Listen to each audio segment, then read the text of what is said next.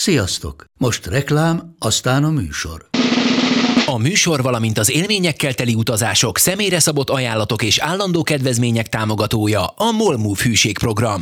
Nyisd meg a Mol Move appot, a profilodba belépve add meg a Totálkár promóciós kódot és tankolj Mol Evo és Evo Plus üzemanyagjainkból tizenöt forint per liter kedvezménnyel. Ne feledd, a Totálkár promókóddal most még jobban megéri Mol Move tagnak lenni. Vége a reklámnak, jön a műsor. Igen, nagy szeretettel köszöntjük az élő totalkár pont hu nézőket, akikből mostanra valószínűleg a felépülési folyamat, mármint az adás felépülésének a folyamata miatt nulla van jelenleg, és az égéstér összes nagyra becsült hallgatóját. A stúdióban Sturcz Anti, Zamborácz Iván, Bob Dylan, Hlács Zoltán, aki más néven Nyeglaó, és én, aki a Karotta vagyok, és uh, nincs velünk Winkler Robert, aki még mindig tájföldi szabadságát tölti. Ezúton is egyfelől hiányunkról tudatjuk őt, másfelől pedig láttátok, hogy miket posztolt. Uh, valóban. Én a YouTube videóit néztem, mind a, mind a kettőt vagy hármat, nem tudom mennyi van, mert most elég régen néztem rá a té vé okosítóra, és azt szokta nekem feldobálni. Volt valami sörös tematika, meg tengerpart, meg odautazás, meg hogy vegyünk olcsó repjegyet. Hogyan ne halljál meg a vajhaltól? Egy, az volt a csúcsa szerintem eddig. Egy, egy, egy rendes youtuber van születőben. Abszolút, abszolút, de hát ez eddig is nyilvánvaló volt szerintem. Már a, a, teszteltem Magyarország leg, legszorabb söreit egy-kettő után. Ez hát nekem leesett. A, hogyan változtat zsidóvá a csiki sör, meg volt nektek? Hogyne. Aztán az volt, a, amikor van egy sorozat, és már az elején robban egy rohadt nagyot, és tudod, hogy azt nem lehet aztán megugrani, mint egy menőzenekar első albuma, vagy valami ilyesmi. Mert volt ilyen című rész? Erős volt, volt a pilot. És uh, nagyon jó mesterséges, vagy hát digitális effektek, meg maszkmester trükkök vannak benne. Nem ez volt a reakció a kommentelőkre? Uh, de, de, de, de, de. Tehát megkóstolta a csikisört. De nekem meg... a Winkler ezre annyira büszke volt, hogy nem az, hogy megnézette velem, hanem ott állt mögöttem, míg néztem, és meg kellett állítani, hogy elmondhassa, hogy abban a stílben éppen mire volt a legbüszkébb. Mint egy rendes alkotógyermek, amikor készített édesanyjának valami szépet az oviban anyák napjára, és minden egyes elemére rá kell csodálkozni. Meg aztán a verkfotókra külön még rá kell csodálkozni. Jó, de én azt mondom, hogy a termék kiváló is volt. Szóval Robert nincs velünk, viszont itt van mellettünk Anti, aki másik kiváló vloggere a szerkesztőségünknek mostanra, hiszen publikálta YouTube-ra éppen a mai nap folyamán egy, illetve nem, az már technikailag tegnap volt, egy, egy kimerítő terjedelmű, a fél órát karcoló, ugye? huszonnégy perc, vagy valami ilyesmi. A kimerítő volt. A kimerítőben nem kívánt lenni semmilyen... É, éreztem, éreztem. A termék minőségére való utalás, ez inkább csak arról szól, hogy egyfajta egészes, közel, hát így YouTube minőségben nyugodtan mondhatjuk egész estésnek. huszonöt perc. huszonöt perc. Hadd egy kis hátteret adnék ehhez a videóhoz, na, hogy kifejtettem Antinak, hogy remélem, hogy ez a remek videó, ez le fogja nyomni Dogi Andi aktuális videóját. Nem tudom, megvan-e Dogi Andi? Nincs. Nincs meg. Ő egy menő youtuber, annyira, hogy a, a lányommal most már kétszer voltunk ilyen, vannak ilyen rendezvények, ahol ö, van ilyen a celebsimogatás mintájára YouTube, YouTube sztár simogató rendezvények, ö, és remek tolltartókat és oldaltáskákat is lehet ö, vásárolni a az ő mindenféle vicces uh, dizájnjukkal, és, és már kétszer voltunk Dogi Andin. Hogy írja a nevét? Uh, uh, um, Dogi, ahogy képzeled. Ahogy képzeled. Szerintem Snoop Dogg-tól vette kölcsön. Uh, jó esetben igen. Nekem... minden esetre, Tudod, hogyha nem fekam minden hozzá, esetre most, most egyelőre Anti áll jobban. Tehát a, a, megnézte, hogy... hogy Figyelj, a, megnéztem, ne ragudj, hogy a szabadba vágok, csak a minap egyéb internetes kalandozások okán, szakmai okokból szigorúan rábukkantam a már nevében is fantasztikus influencer kereső nevű szájtra. És az influencer keresőn van egy YouTube toplista. És a YouTube toplistában Dogi Andi a harminchetedik Uh-huh. a magyar YouTube-ról. Tudod, hány feliratkozója van? Nagyon sok. kétszázharmincegy ezer kilencszázötvenkilenc. Igen. Igen, nagyon sok. Tehát Dogi Andi a fenekébe dughatná az egész Totálkárt gyakorlatilag. Én azt tudom, ezért, ezért tűztem ki. Azt mondom, természetesen átvitel. Ezért, ezért, ezért próbáltam az Antit abba az irányba inspirálni, hogy vegyük célba azt a nézettséget, mint Dogi Andi. Hát jó, de azért ebben nagyon sok év kemény, szívós influenceri munkája van. Hát igen, igen. Azért az a sok Minecraftozás azért az, az, az kellett neki. De sajnos a legverhetetlenebb videója a, ponton, a kutya nem, nem vásárlása szabad. Egyébként. Anti, gondolkodtál már kutyán? Nagyon aranyos. Nem, tudom, hogy, nem tudom, hogy hogy lehetne autóval kontextusba helyezni. Nem bárhogy, kell. Bárhogy. De miért Dogi Andi állítólag játszani szokott, nem? Azt mondtad, hogy igen, igen, Minecraft videós. Minecraft. És Minecraftban vásárolt kutyát? Most nézem a videóit, és éppen csak a lányom gamer videók én. vannak. Na, tehát ez van, tehát nem kell didaktikusnak lenni, és a kutyavásárlást összekötni az autóval Antinak se, hiszen látod, Andi is merészen kimer nyúlni a komfortzónájából, és ráadásul az élet ott kezdődik. Az igazi influencing ott kezdődik, ahol a komfortzóna végződik. És még aláírást is adott a lányomnak, tehát rendes. Tök jó. Megnézem, hogy a Totálkár rajta van-e a, az influencer listám. Nagyon kíváncsi vagyok. És igazából az a rémisztő, hogy ezt egy darab screencast programmal, meg egy darab kamerával csinálta meg. Nem, valójában ezeket nem egy darab kamerával és egy darab screencast programmal csinálják meg a gyerekek, meg a többi influencer, hanem úgynevezett munka segítségével. Ez nagyon fontos, hogy ezt lássuk inkább ebben. Nem, nem az érdemeit akartam kisebbíteni, csak arra próbáltam rávilágítani, hogy egy, egy médiacégnek ez nagyon sokkal több erőfeszítés, és nagyon sokkal több munka fele ennyire feliratkozót elér. Yes! Ez, ez az. Ne, ne becsüljük a saját magunkat. Helyezésünk mennyi? Kérem, kedves hallgatók, érezzenek velünk együtt, sokkal több munka, és sokkal keményebb erőfeszítések. Most azt mondani, kell. Hogy mennyi munka, vagy mennyi eszköz van benne. Egy Bob Dylannek elvileg van egy gitárja, meg egy szájharmonikája, egy ár Armin van Buurennek meg van egy diszkmenje, aztán mégis milyen rohadt híres, és mennyire... Hibátlanul nyomja meg a play gombot. De tök mindegy, attól még van benne mögötte munkaelképzelés, csomó belefektetett energia. Hát van a személyiségfejlesztő könyvekben olyan gyakran idézett ilyen önvizsgálati uh, példabeszéd, hogy nagyon sokan szeretnének kint állni egy színpadon, a Teli Budapest sportaréna színpadán, vagy mondjuk akár még egy ennél is menőbb színpadon, ha valaki esetleg a Paplászlónál menőbb színpadot el tud képzelni. Sok tízezer ember előtt egy gitárral szólózni, ugyanakkor nagyon kevés ember kíván ennek érdekében mondjuk napi tizenkét órán keresztül véres újbeggyel gitározást gyakorolni harmincnyolc éven át. Mert hogy ez a kettő egymás nélkül nem megy. És állítólag akkor teszi jól az ember, hogyha olyan foglalkozást választ, amelynek a szívás részét szereti. Nem azt a részét, amikor megdicsőülni lehet benne hullámokban, hanem amikor a, a húsát szereti ennek az egésznek. Valószínűleg tartom egyébként, hogy ők tényleg úgy lettek nagyok, hogy nem is számítottak rá, hanem csak úgy zenéltek, és akkor úgy jött, nem? Mármint az Armand van Buurenre gondolsz? Hát, vagy a... tudom én, most itt elhangzottak nevek, de, de egy csomóan, nem? Tehát, vagy Bob Dylanre. Hát mondjuk Bob Dylan, igen. Szerintem ő egy ilyen iparos csávó volt, és akkor meg, meg, megjött csávó. Neki a, a siker. Az is egy ipar, szerintem. Tehát ő pont, hogy nagyon nem az ipari része felül érkezett. Lehet. Nem tudom, honnan érkezett, nem ismerem az életrajzát, de igazából az, is egy, az egy, is egy szakma. Egy, egy, egy, egy ilyen éhenkórház zsidó kisfiú volt, aki kitalálta, hogy ezt a, ezt a folk irányba kanyarodott először, tehát ő alapvetően folk, folk zenész volt. Az a vicces, jó, ugye... Lady Gaga is megpróbálta először igényesen, aztán rájött. De nem, nem, nem, tehát hogy az van a... Jó, mondjuk ez nem párhuzamosság semmiképp. Az volt a nagyon igen. vicces, hogy ő egy nagyon nagyvárosias uh, zsidó kultúrkörből jön. Ehhez képest alapvetően az amerikai uh, vidéken lett folk hős, és onnan indult a népszerűsége. Majd egy rettenetes kanyarra valamikor a nyolcvanas évek környékén kőkeményen ki- kikeresztelkedett. Uh, és onnantól váltott tulajdonképpen, hogy uh, olyan fesztiválon lépett föl. Például, ahol ugye csak akusztikus hangszer volt legális, ő meg oda ment bőrruhában erősítőkkel, és az addig rajongói kiborultak, és próbálták elvágni baltával a vezetékeket. Hát azt hagyján, de hogy komplet, komplet rendes keresztény rock albumai voltak mindenestül. Tehát, hogy, hogy, hogy ő, ő mindenen ment ő is. Tehát ő mondjuk Bob Dylannel szemben, aki mondjuk a nemek között pingpongozott, ő, ő inkább ilyen vallások közti pingpongozásban, meg némi műfaji megújulásban nyomult. Te most kiről beszélsz? A Dylanról.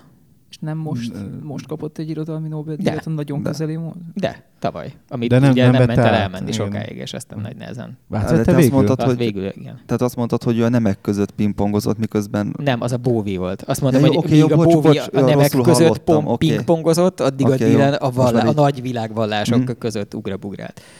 Nos, a totalkár pont hu a, a magyar YouTube toplistán a kétszáznegyvennyolc, az előkelő kétszáznegyvennyolcadik helyen. Mennyi volt Dogi Andi, mert elfelejtettem. harminchét? Á, valami ilyesmi, igen. Hát azért van merjünk munka. Nagyot álmodni, igen, igen, igen. A, de látszik, tessék hogy feliratkozni mindenki. Föl kell kötnünk a nadrágunkat, de egyébként ha azt mondom, hogy Kassai Tibi is csak a kétszáznegyvenhatodik, tehát el, elérhető távolságban Kassai vagyunk Kassai Tibitől. Igen, mert Kassai Tibi ugye elsősorban a Facebookon nyomul. nyomul, és nem a YouTube-on. Ő egy másik platformnak a, az istene Magyarországon.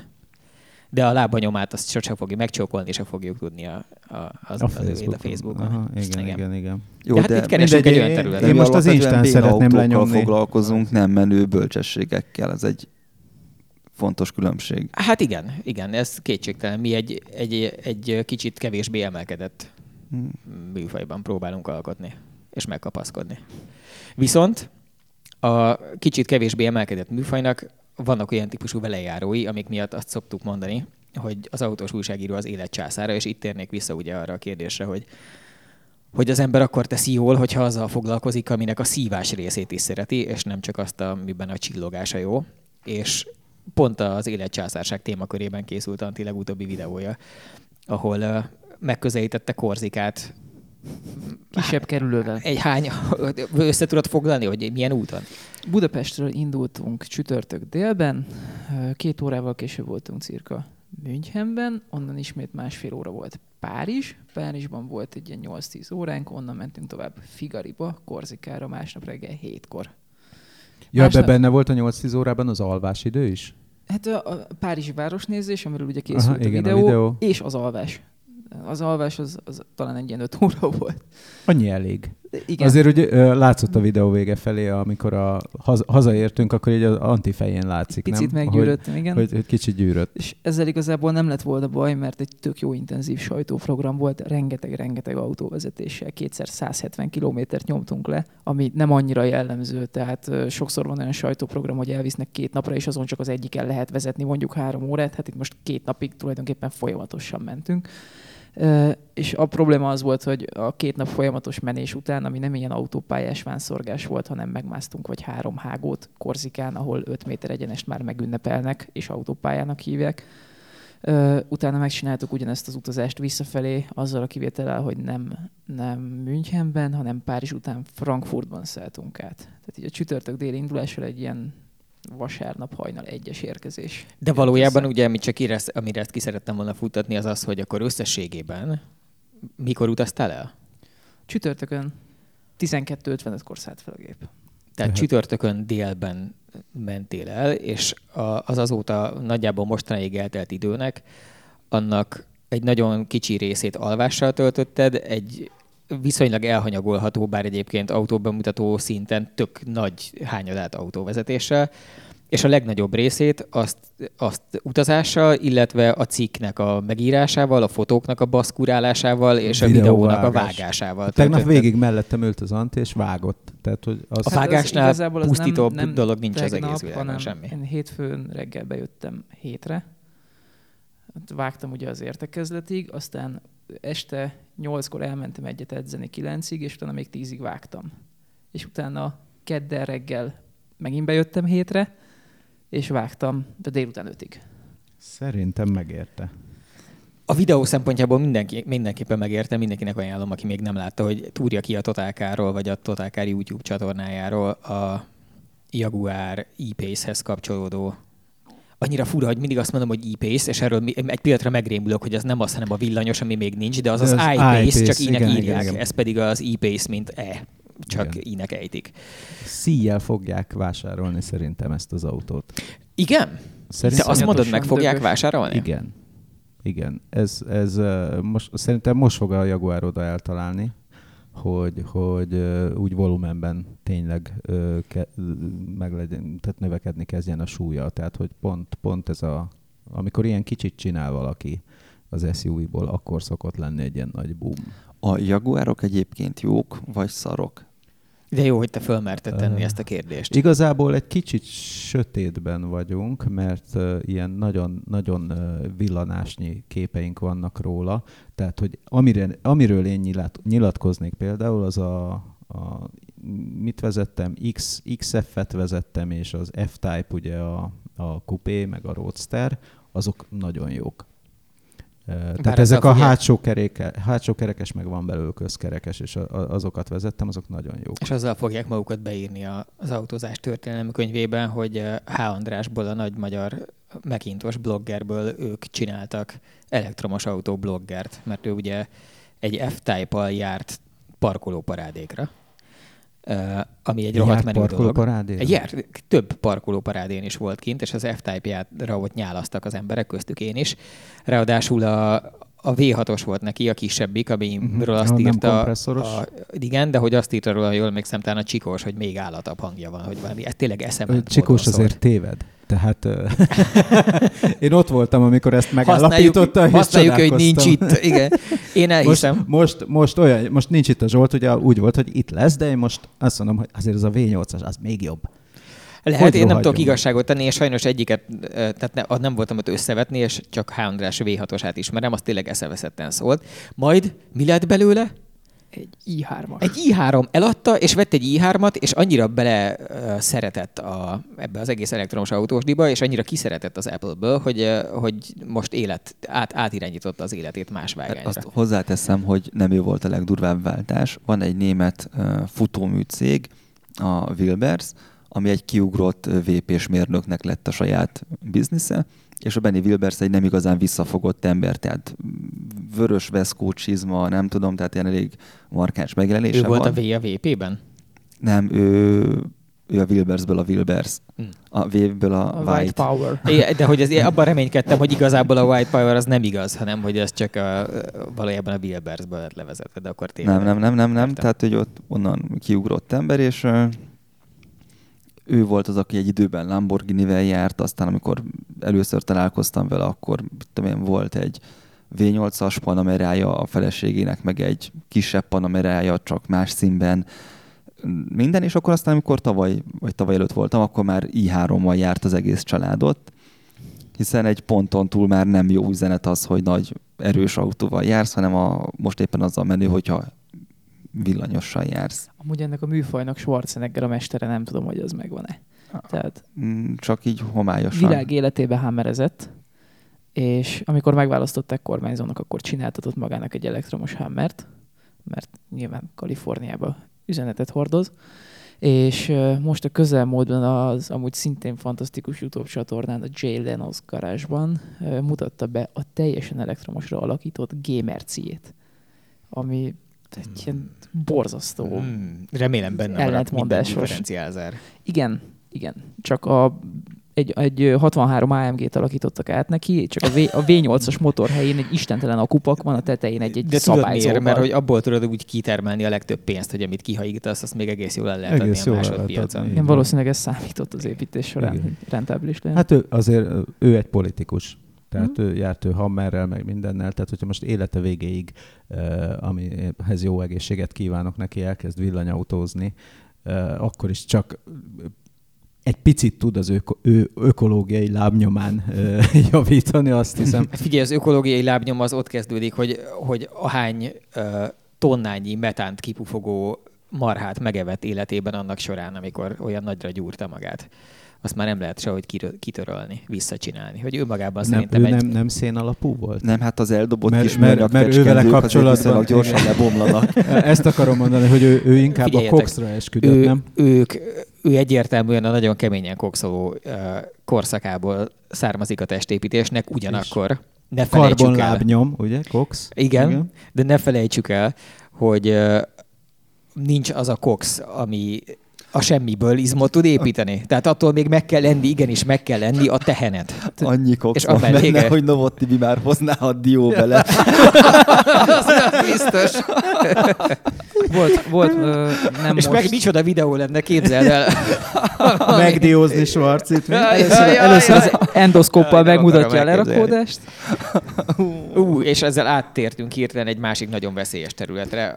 Vele készültem úgy egy interjú. Hát, kivel, a Novot Tibivel vagy a Schwarzival? Schwarzival, talán húsz éve, és most ugye a Playboy kiadta a leghíresebb interjúit újra. És a, ott talán a borító idézet Schwarzeneggertől van a hátlapon, és ott mondja azt, hogy én akkor kezdtem gyúrni, amikor, amikor az volt a mondás, hogy meg kell lenni napi két kiló marhát, tizenkét tojást, aludni tizennégy órát, vagy tizenkét órát, nem tudom, és akkor az ember ilyen nagyon izmos tud lenni, ha gyúr. És azt kérdeztem magamtól... Kifelejtetted a felsorolásból, hogy nagyon sokat kell közben ilyen súlyokat fölemelni. Igen, igen, hát és akkor így azt kérdeztem magamtól, ki a franc akar ilyen életet élni?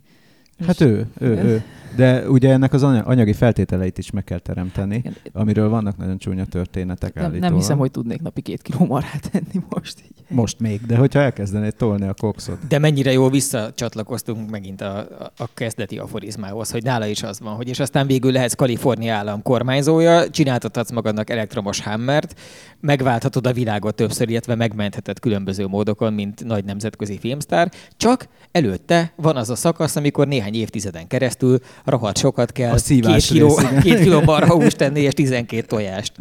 És akkor még nem beszéltünk arról, hogy emelgetni kell közben. Mondjuk a vörös hús elleni ilyen ö, érrendszeri ö, kampányoknak ő akkor egy élő ellenreklámja, nem? Ő mindennek élő ellen. De nem ellen tudjuk, reklámja. Hogy vörös húst evette, vagy ilyen hát pohárban kiló... föloldotta a port és azt tolta be. Ö, tényleg, amikor ő azért öreg. Mostán. Ja, akkor mi nem volt. És hogy amikor ezt elkezdték, ezt a dolgot, akkor azért a testépítéshez tartozó táplálkozás az legnagyobb részt a rendes evésről szólt. És mellette nyilván, ahogy elkezdtek tudni mm. fehérje készítményeket csinálni, akkor gondolom azt is ették. Itt egyébként minden, tehát minden életben maradt testépítő, olyan, mint egy ilyen kurva nagy lombik, hogy mindent, ami valaha fölmerült az elmúlt negyven évben, hogy lehet köze a metabolizmusnak a felpörgetéséhez, vagy ahhoz, hogy az ember valamiből izomszövetet csinálja, mindent gátlástalanul azonnal megettek. Bármilyen áron. Képzeld, én a kollégiumban egy évet testépítőkkel laktam egy szobában, és ugye Arni. Uh, az, na, az, az egy jelentős falon. Az egy jelentős tehertétel lehetett a légző szerveidre. Kip, kipróbáltam a gyúrást is egyébként. És? És hamar feladtam. Pedig nagyon jó, én nagyon szeretem. Én nem bírtam a bajolin szagot egyrészt, ami lent volt a kollégiumi edzőteremben. Más bajolin. Ez a, a melegítőkrém. Melegítőkrém. Vagy hát ez a, tudod, a sportkrém, amivel is szokták. Ami ilyen ánizs aromájú. Ilyen erőteljes szagú. Richtofit volt a Richtofit sportkrémnek a komolyabb változat. Annak én egyszer nagyon sok, egy egész tubust ö, oszlattam el egyenletesen a melkasomon, amikor kinyomódott a kabátomban. Valaki rendelt, és kellett vinnem haza a gyógyszertárban. És, és úgy adódott, hogy, hogy, hogy ki, kinyomódott az egész a kabátom belső zsebében, és már rendesen, szabályosan könnyeztem, de nem volt mit tenni. Igen? És, és másrészt nagyon viccesnek találtam, hogy ezt a, mindenhol tükrök vannak, és uh, ilyen két, két sorozat között bármerre nézett, mindenki önmagát nézegette a tükörben. Uh, és nekem, nekem ez nem jött be. De nézegette, nézegette magát, mint a saját szépségét feldolgozandó. Igen, igen. Én például most egy ilyen, egy elég, egy ilyen köredzésre járok, ahol nyilván fontos szempont az, az hogy gyakorlatokat... Jelent, hogy köredzés, az mit jelent? Több állomás van. Iván, elődd el a terhes tornapoint, légy szíves, köszi. Igen. De engem érdekel, várjál. Szóval mi van a terhes tornán? Milyen poént ne lőjön el? Elkezdtem egy ilyen köredzésre járni, az a lényeg, hogy ugye az ember állomások között megy, és minden állomáson más gyakorlatot végez, egy óra, egy kör, és akkor így jól átmozgatja magát. És a tükörnek ugye az lenne a lényege, hogy jól végezd el a gyakorlatot, mert tudom, mondjuk, annyit azért és ezért, ezért, ezért, ezért kérdezem, hogy ők azért nézték magukat, hogy jól csinálják, vagy hogy, vagy, hogy, hogy szép... jól néznek ki, aki a végén. Nem, feszengtek, az eredményt nem néztek. Két széria között feszengtek. Ja, a feszengés. Á, feszengés de tudjuk, hogy ez, ezek nem elválasztható dolgok. Tehát, persze. Hogyha ha rokon szemvel és megértően nézünk ezekre a kiváló sportemberekre, akkor azt gondoljuk, hogy azért nézi a tükörben menet közben magát, mert a tökéletes lebonyolításra figyel. Aztán utána azt kell ellenőriznie, hogy a megfelelő irányban fejlődik. Tehát nem az van, hogy a fizikumát esetleg torzítja ahelyett, hogy kiegészítené, vagy esetleg jóvá alakítaná. És aztán lehet olyan kritikusan is szemlélni, ahogy te szemléled, hogy egyszerűen csak narcizmusról van szó. Hol van ilyenkor kőbiker? Nem tudom. Hol van? Hol van? Nekem a kedvenc sztorim az volt egyébként az egyik ilyen szabatástól, aki ugye az ő vidéki ö, otthonában is ö, gyúrt, és ott is volt egy ilyen kis gyúró közösség, és mesélte, hogy iksz ipszilon-ot a helyi közösségből az lopásra adta a fejét, és uh, egy üllőt eltulajdonított valahonnan. Hogyan minden a bibbetevő marhahúsra szert ugyan? Nem, valószínűleg akkor már voltak fehérje turmixok, és uh, uh, egy ilyen üllő megtetszett neki, és hazavitte, és hát sajnos a nyomozás eredménytelenül lezárult, mert a, a rendőrök jöttek, uh, és keresték a, a járműnyomot. Hisz azt az üllőt ember el nem viheti, de ez az ember elbírta vinni, tehát hogy azért vannak a gyúrásnak határozott. És látjátok, milyen elkötelezett sportember, hogy lophatott volna mackót is azzal az erővel, amiben lehet, hogy aranyrudak vannak, és akkor aztán most nem lenne semmi gondja. Aztán a sírkőlopásra, meg gránittömbök ellopására. Hát, de hogyha valaki a sportnak él, akkor igazából nem tehet mást. Ez is, ez is egyfajta megszállottság. Hát aztán a, a, a, milyen versenyek, ezek az erős emberversenyek, erről szólnak azóta. Lehet, hogy ő, ő is aztán szédítő karriert futott be. Lögdösi a márványgolyót?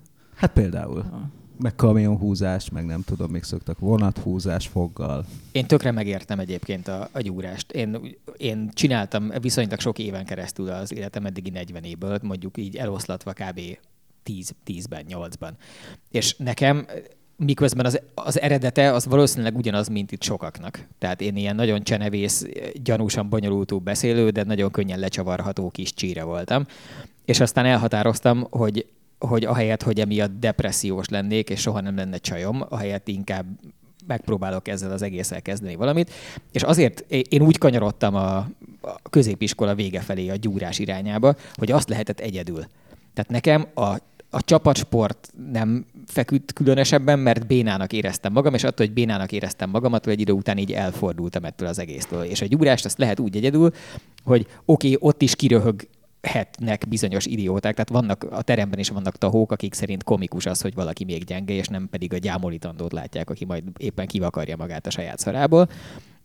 De, de hogyha ezt így kizárod, akkor el tudsz azzal lenni, hogy te most egyedül a saját ritmusodban, a saját elvárásaid szerint, a saját módod, energiaszintednek és mindenek megfelelően, addig csinálsz valamit, ahogy azt majd, ahogy az majd valahova visz, és hogy abból a szempontból rohadt hasznos is, és mindenkinek tökre ajánlom, aki ezt fontolgatja, hogy az egy iszonyú személyiségépítő erejű dolog, hogy meg tudod élni azt, hogy te a magad erejéből valamit csinálsz, és látod, lemérhető módon látod, hogy most már máshogy van. Hogy tudom, hogy három hónappal ezelőtt egy üres partvisnyéllel fekve nyomtam, és rettenetesen kínosan éreztem magam, most pedig rajta van két egy egész huszonöt kilogrammos karikácska, ilyen jegygyűrű méretű karika, de már az igazi vasrúda. Mindenkit tisztelek egyébként, aki ezt csinálja, pláne aki húzamosan és ugye eredményeket ér el, csak ez nem, nekem nem jött be. Őszintén kimered jelenteni, hogy tartottál lábnapot is? Mikor? Az elején? Az első öt évben? az az is számít. Nem, nem tartottam eleinte. A legelején, amikor annyira kicsi voltam, akkor hülyen követtem az edző-edzés tervét, és abban voltak lábgyakorlatok mm. is, tök nagy szemétség egyébként. De ennek Mert... ellenére is kitartottam. De miért? Mi van a lábnappal? Mi baj van vele? Hát semmi, az csak az nagyon az hülyén néz ki az ember, amikor ki van pattintva a fegyencre, hogy fönt bivaj, lent meg olyan, mint mondjuk az én lábam. Mert ugye a láb az nem látszik. Nem lá... Kevésbé ja, látszik. Ja, fel, fel nem látsz, felveszel egy pólót, aha, akkor a bickó az látszik, viszont ha felveszel egy nadrágot, akkor igazából mindegy, hogy ilyen gerazoli lábaid vannak. De várjál, várjál, miről állítasz ki szánalmas bizonyítványt? A cicanadrág viselési szokásról? A rövid nadrágról? Majdnem. A nőkről. Jó irány. A nőkről. Nem. A férfiakról, de a nők egyébként jó irány, szerintem jó, irány, jó irányba indultál. Ugye ez az egész arról szól, hogy a nőket úgy tekintjük, mint ilyen szexuális tárgyakat, akiknek a megítélése szempontjából nagyon fontos, hogy hogy néznek ki. És ezért úgy kell öltözködniük is, hogy a lehető legjobban látszódjon, hogy milyen fizikai jellemzőkkel bírnak. Tehát ugye azt számít csinos, illetve szexi ruhának, ami ügyesen emeli ki a nő jó tulajdonságait, vagy láttat minél többet abból, ami az ő testéből egyébként kívánatosnak és jónak számít. Ez egyébként egy beteg és rossz dolog, de ez most nem tartozik ide. A férfiakkal ezzel szemben ugye az van, hogy a férfiakkal szemben sokkal megengedőbb a társadalom, tehát egy férfi akár lehet viszonylag undorító és kevésé jó megjelenésű is, ha egyébként vannak bizonyos más értékei, és még karrierje is lehet, sőt gazdagnak is lehet lenni mondjuk púposan és kövéren is. De nem ez a lényeg, hanem az a lényeg, hogy a lábot azért lehet elhanyagolni, mert a legtöbb helyen normális körülmények között nem jön elő. A mellkas. A mellkas jön elő, és ezért az számít, és abba kell az erőforrásokat önteni, és ilyenkor látszik, hogy mennyire, mennyire nem arról szól a testépítés tevékenysége nagy részt, hogy az ember egy ö, ténylegesen egészségesebb példány legyen, hanem az evolúciónak csak a, a végcélját kívánja meghekkelni. Tehát a szaporodáshoz akar közelebb jutni, anélkül, hogy az életképességet feltétlenül javítaná. Nagyon érdekes. Majd a végén a live kedvéért bemutatsz egy tökéletes Arnold emelést valami tárgyal. Sajnos biztos, biztos nehéz megmondani rólam, mert annyira jól nézek ki, de nekem nagyon-nagyon-nagyon sok éve volt annak, hogy utoljára bármilyen. Nem kell nehéznek lenni a tárgynak. Voltam. Szerintem kanyarodjunk jó, vissza. Majd inkább mutatok valami régi felvételt. Lassan igen, én is azt mondanám, hogy kanyarodjunk vissza az autós újságírás területére. Bár én nagyon nehezen szakadok le arról, hogy itt van előttem a YouTube-on egy, egy Electric Kit nevű videó, aminek eddig száz három megtekintése volt. Mert képzeljétek el, bekövettem a Totálkáron, a Totálbike-on. Talán a Totálbike-on botlottam bele egyszer egy hírbe, ami arról szólt, hogy valami spanyol vagy portugál formatervező csávó formatervezett egy alapvetően távol-keleti, kínai ilyen elektromos bicikli alkatrészeket és bicikliket gyártó cég számára egy elektromos kávérészert, ami rohadt jól nézett ki, konceptártban elképesztően jól nézett ki. És akkor én kitúrtam ennek az eredeti oldalát, és kiderült, hogy van egy Denzel nevű cég, mint a régen a Denzel Hungária volt ugye Magyarországon, a Ford, uh, Volvo, uh, azt hiszem Volvo, valami, több, arra, több valami régiós Volvo, mindegy, de ennek semmi köze hozzá, hanem ők mondom távol-keleti elektromos kerékpározásban uh, aktívak, és hogy úgy tűnt, hogy fognak gyártani rohadt menő megjelenésű, elérhető áru elektromos motort. És nekem arra nagyon uh, jelentős affinitásom van. És úgy volt, hogy a Kickstarteren, vagy az Indiegogon, vagy valamelyik ilyen közösségi finanszírozós szájton fognak belevágni, és én azóta követem a projektet. És tegnap uh, előtt kijött egy poszt, ami arról szól, hogy tadám, félig összeraktuk a Kickstarter oldalunkat, nézzétek meg, mindjárt éles. Majd kijött egy újabb nappal később, hogy nem, mégse, mert ezek akkora szemetekem, hogy ezek így levennének tíz százaléknyi jutalékot, meg nem tudom mi, és úgy már nem is ötvenötezer dollár kéne a gyártás beindításhoz, hanem mit tudom én, tíz százalékkal több. És tegnap oda kanyarodott az ügy, hogy már azt kérik, hogy inkább mindenki utaljál nekik a pénzt, és nem kell, akkor, akkor annak sokkal nagyobb hányadát tudják arra, tudják arra fordítani, és már nem is ötezret kérnek, hanem csak háromezret. És az egész egyik pillanatra a másikra egy ilyen nagyon keserű scamnek látszik most már. És küldtél pénzt? Nem küldtem pénzt, hiszen nem jó irányba megy. Uh-huh. Tehát nem az van, hogy nem érne, nekem rohadtul megérne háromezer dollárt. Egy, a, a, a specifikáció az, hogy egy nagyjából százas végsebességű, tíz kilovattos motorral szerelt, és már nem emlékszem, ilyen száz húsz kilométernyi hatótávolságú aksit mondanak hozzá. Lenne a késztermék kevesebb, mint egy mázsa, és egy ilyen kis filigrán, csinos, kaférészeres hangulatú tudsz akarna lenni, és szerintem ez egy pazarvárosi közlekedési eszköz lenne, és tényleg nagyon szép a rendereken, amik vannak, azok, azokon nagyon szép. Csak hogy nem, tehát ez nem az a típusú transzparencia, ami mellett nekem bizalmam van. Tegnap olvastam egyébként a magyar okos csengő, ami ugye itt megjárt minden. A Sokabel. Igen. Igen.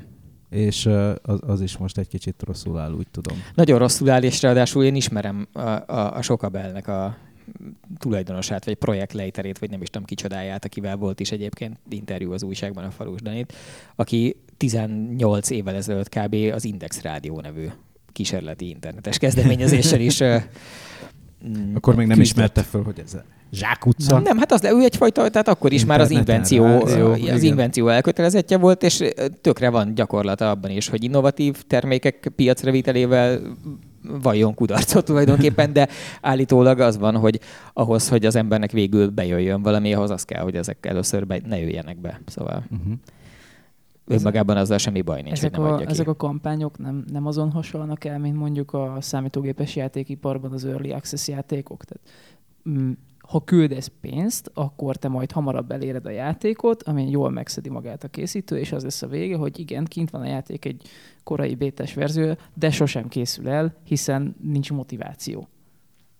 Lehet. Nem tudom, én ott abban sose voltam eddig benne, de nagyon érdekel, hogy esetleg meg egy jó közösségi finanszírozásos hangyászépítés a következő, ha megint kitalálna gyulladni. Ha, ha én erre pénzt küldök, abból hogy profitálhatok? Hát egyrészt a jó érzés. Mire, amikor...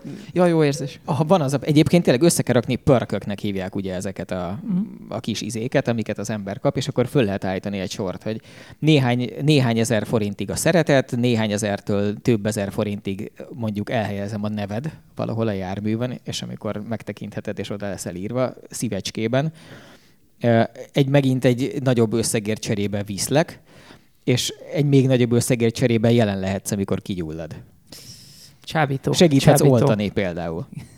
Vagy egyszerűen az van, hogy a kellően nagy összegnél az van, hogy viszlek, de, de viszek neked ilyen azbeszt szalagot, amiben betekerheted magad indulás előtt. És poroltót is nekem kell vinnem. És lesz az öletben egy poroltó, egy névre szóló poroltó, igen. Szerintem ez egy, ez egy izgalmas irány. De amúgy tehát nem tudom, hogy ezek így Kickstarter szinten akadnak el, de mint tudjuk, ilyen háztáji építők, azért ez az elektromos motorműfajt, ez nagyon magas színvonalon űzik. Ja, tényleg hol tart a haverod? Már most láttam. Működik, a... működik az es iksz vé, Aprilia es iksz. Igen. De én nem arra gondolok, hanem a, a néni mobil. Ja, a néni mobil. Igen, ugye az első körben agymotoros volt, és az egy darab hátsó kerék volt. Elnézést, ha édesanyám hallgat minket a kedvemért, akkor elmondanád neki, hogy az agymotoros néni mit jelent? Mert ezt így nagyon nehéz elképzelni. Igen, tehát ez egy szabvány négykerekű rokkant kocsi volt, és ez a jó ember épített egy Aprilia es iksz vé-t elektromosra, amit meg akart nekünk mutatni. Viszont, mivel annak megsült a szabályzója némi túláram miatt, ezért gyorsan összedobott valamit, hogy, hogy ne menjünk haza üres kézzel, és ez egy rokkant kocsi volt, amire fölrakta egy pitbike hátsó lengőkarját, amiben beépített egy AliExpressről rendelt kerékagymotort. Így a rokkant kocsi... Hát eleve lett egy fordított trike, igen. Azzal kezdődött, és egy ilyen nagyon hitvány... De az, a fordított trike az alapvetően egy jó felállás, tehát nem, tudjuk. Nem, egyik, nem, ez borzasztó felállás. felállás. De nem, nem, nem, ha már, tehát ha már három kerék, ja, akkor, akkor kettő kell előre, és hátul igen, egy, ez ja. Ugye jó. Nem, ez de, sehogy de, de. sem jó. De a Morgan, gyerekek, az van, hogy a Morgannél, ahol ugye a legendás three-wheelert is gyártják most is, meg a régit is, és ott tök sokat meséltek arról, hogy ők nagyon alaposan végigpróbálták ennek az összes lehetséges felállását, és csak így a jó. És valaha annyira jól működött, hogy annak idején Brooklandsben a... a ó, megjött a csikós, mert egy megjött rendes a... ember, és tudja, hogy a világutazókat várunk. Én viszont ezen a ponton jönni. Én tök szívesen átadom neki a helyemet. De előbb mondd el, ami miatt itt vagy, és utána addig egy kicsit leveszi a kis ruháját, én félbehagyom, a, le, nem elvarrom a szálakat, szóval Brooklandsben nagyon sokáig úgy volt, hogy, hogy amikor, amikor háromkerekű járművek indultak versenyben autókkal, akkor több kör hátrányból kellett indulniuk, annyival, annyival jobban lehetett menni velük. Attól, amit én könyvek. El akartam volna mondani, azt majd megírom cikkben. Ez így az égéstérben elég furán. Nagyon furán veszik okay, ki magát. De nem a... tetszik. Nem tetszik. Nem arról, tehát azzal készültem, hogy melyik motor, ami új és rossz, és melyik az, amelyik új és na, jó. De hát ez rohadt jó. Így tök rossz, hát így nincs gyökere a sztorinak, úgyhogy én lelépek. Na várjál, hát ez, a, ez új és rossz. Ez a mami, de nem, de mami meg ott mobil. Van az, hogy hova fejlődött a Rocky kocsid? Ja, az oda fejlődött, hogy most kapott egy hatvannyolc lóerős villanymotort, középre, tehát immáron középmotoros, valamivel javult a súlyelosztása, és ö, kapott hátra egy pár versenygokart kereket, de differenciámű továbbra sincs alatta. Hisz a gokarton sincs. Igen, viszont most már állítólag három másodperc alatt éri el a százat az eddigi hat helyett. Hát ez egy...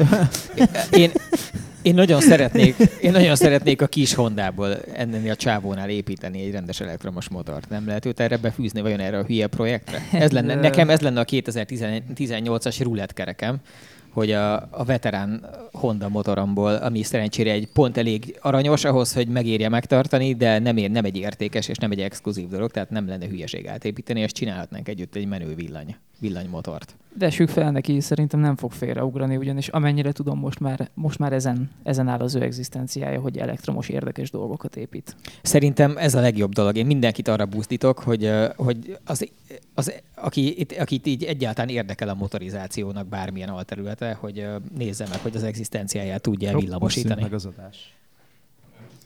Ajaj. Általános csönd lett. Mindenki rúgtad ezt. Nézd meg ezt. Nem. De az egyik parákat szétrúgtad. Ajaj. Azt a hossz, a nagyobbik. Ez? Nem. Az, ami most ott a földön van majd. Ó, ott rúg egy villás. És ezt meg hagy békén. Ez sajnos szor. Igen. Visszatértünk az étterembe. Nem abszorogjon, hogyha... Csikos ha megérkezik, a le akar ülni, és nem fér el az asztal mellett. Sziasztok. Megérkezett Csikó Zsolt, és az ő megérkezését azt felhasználhatjuk arra, hogy innentől egy kicsit foglalkozunk autókkal. Ha, amennyiben van olyan, akit ez érdekel. Egyébként van, hoz, van a Zsolthoz kérdés, felolvashatom? Igen. Na. Azt mondja, Csikósnak volt a napokban egy cikke a túlárazott ká gé es autókról. Egyébként ő nem mondta azt, hogy túlárazottak, csak némelyikről. Egyértelműen. De azért érzék, éreztette a szerző. Két és fél milliós ezer öcsi, három milliós Wartburg, stb. Ti vennétek-e hobbiból ilyet? Ilyen youngtimert ajánlotok hétvégi kirándulásokhoz aránylag kevés pénzből fenntarthatóan. És kérdőjel. Egy szoci youngtimer neperűzőt? Uh-huh. És szerintem nem, bocsánat, a kérdés, ez a Zsolt, Zsolt véleményét kérdés nekem kérdezik. Jött, tehát igen. Meg is próbálom, hogy erre választ adjak. Én nem vennék ennyire drága ilyen autót. Ö, azt hiszem harminc éve járok mindenféle veterán autókkal, és rájöttem, hogy a legjobban azokat utálom, amik nagyon szépek, mert nem merem használni őket. És egy szoci autónál, hogyha nagyon szép, az nagyon rövid ideig tart, mert az ember csak leránt róla egy díszlécet, csak behorpasztja, csak stb., és nincs hozzá alkatrész. Tehát én komolyan mondom, egy, egy Wartburgot meredekebb ö, ö, misszió fenntartani, mint egy öreg Mercedes-t. Ö, minden tiszteletem a szociautós bagázsé. Én azt mondom, hogy megvenném azt, amelyik nem futott nagyon sokat, tehát egy nyolcvan-százezer kilométer között, ott már azért jó eséllyel fel kell újítani a motorját egy ilyennek, tehát nagyon meg kell nézni, hogy mennyi olajat eszik. Egy olyat, ami nem rozsdás, nem piszkálták, inkább legyen horpadt egy picit, inkább legyen kakaófoltos az ülése, de egy, egy, egy pici bele bent éltség nem fáj egy ilyen autónak, viszont az pont annyi, hogy az ember elmeri kezdeni használni, és pont annyi, hogy harmad annyiba kerül, mint a csúcs.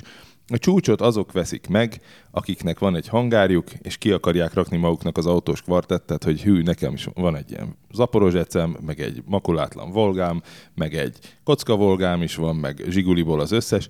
Azt megértem, ők vegyék meg a legszebbet, mert ők alapvetően nem használni szeretnék, de hétvégi használatra kicsit használt, kicsit ütött, ö, egészséges műszaki és, és korróziós állapotú autót kell venni.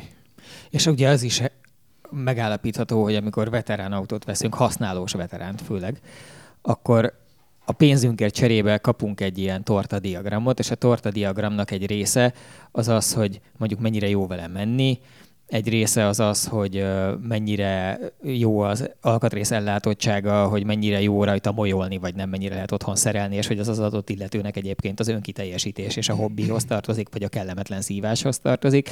És akkor van egy nagyon nagy része, ami meg a nosztalgia, és hogy egy csomó olyan autó van, és a szocik ebből a szempontból lógnak ki nagyon. Tehát három millió forintért öregecske hobbiautóból lehet venni olyat is, ahol a tortadiagramnak egy nagyon nagy része az a, az autózás öröméből jön. De ez jellemzően nem a szocik, hanem a szociknál inkább az van, hogy a tortadiagram legnagyobb része a nosztalgia. Tehát arra valójában a két és fél milliót kifizeted a három millióból a nosztalgiáért. Hát, hogy elmorzsold a könycseppeket. Igen, igen, igen. A, a, a saját sosem volt ifjúkorodnak az emlékéért adsz két és fél milliót, és akkor fél millióért kapsz egy egyébként középszar autót ugyanabból az időszakból, amikor meg lehetett volna vásárolni sokkal jobbat is már, már mint autóban. Meg, meg, hát, meg hát, ami nagyon örvendetes, az az, hogy a szocialista autópiac nagyon buta Magyarországon, pedig nálunk nagyon erős a nosztalgia erre.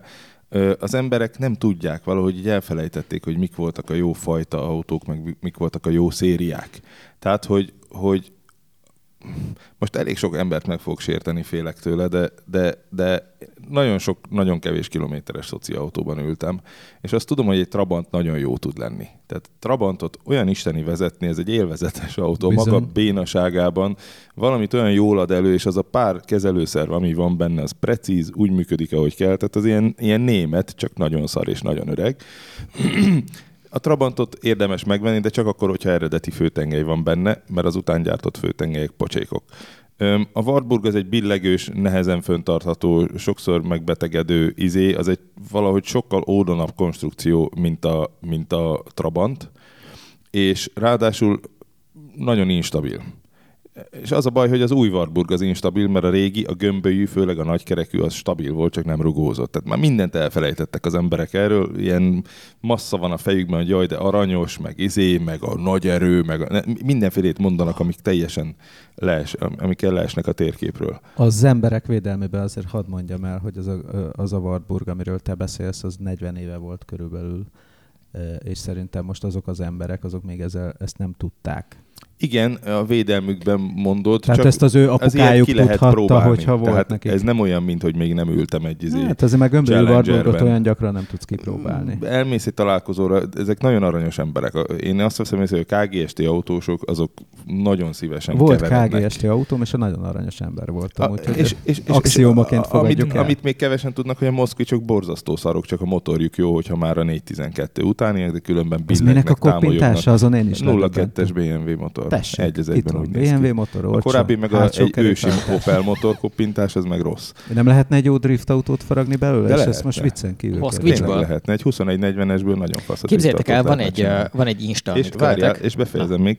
És ilyen Volgák általában egész jók, sokkal jobbak, mint az ember gondolná. Tátrák isteniek, de tátrát nem lehet megvenni. Viszont a Zhiguliból sajnos csak a koraiak voltak igazán, igazán jók, és utána így hullámokban volt egy-két példány, ami jól sikerül, de igazából hetvenes évek elejé Zhigulit kell venni, ha valaki vesz Zhigulit. Mert sokkal jobb, markáns különbség van egy ugyanúgy kinéző nyolcvankettőben gyártott ezer kecske, és egy hetvenkettőben gyártott ezer kecske között, már amennyire az eredeti.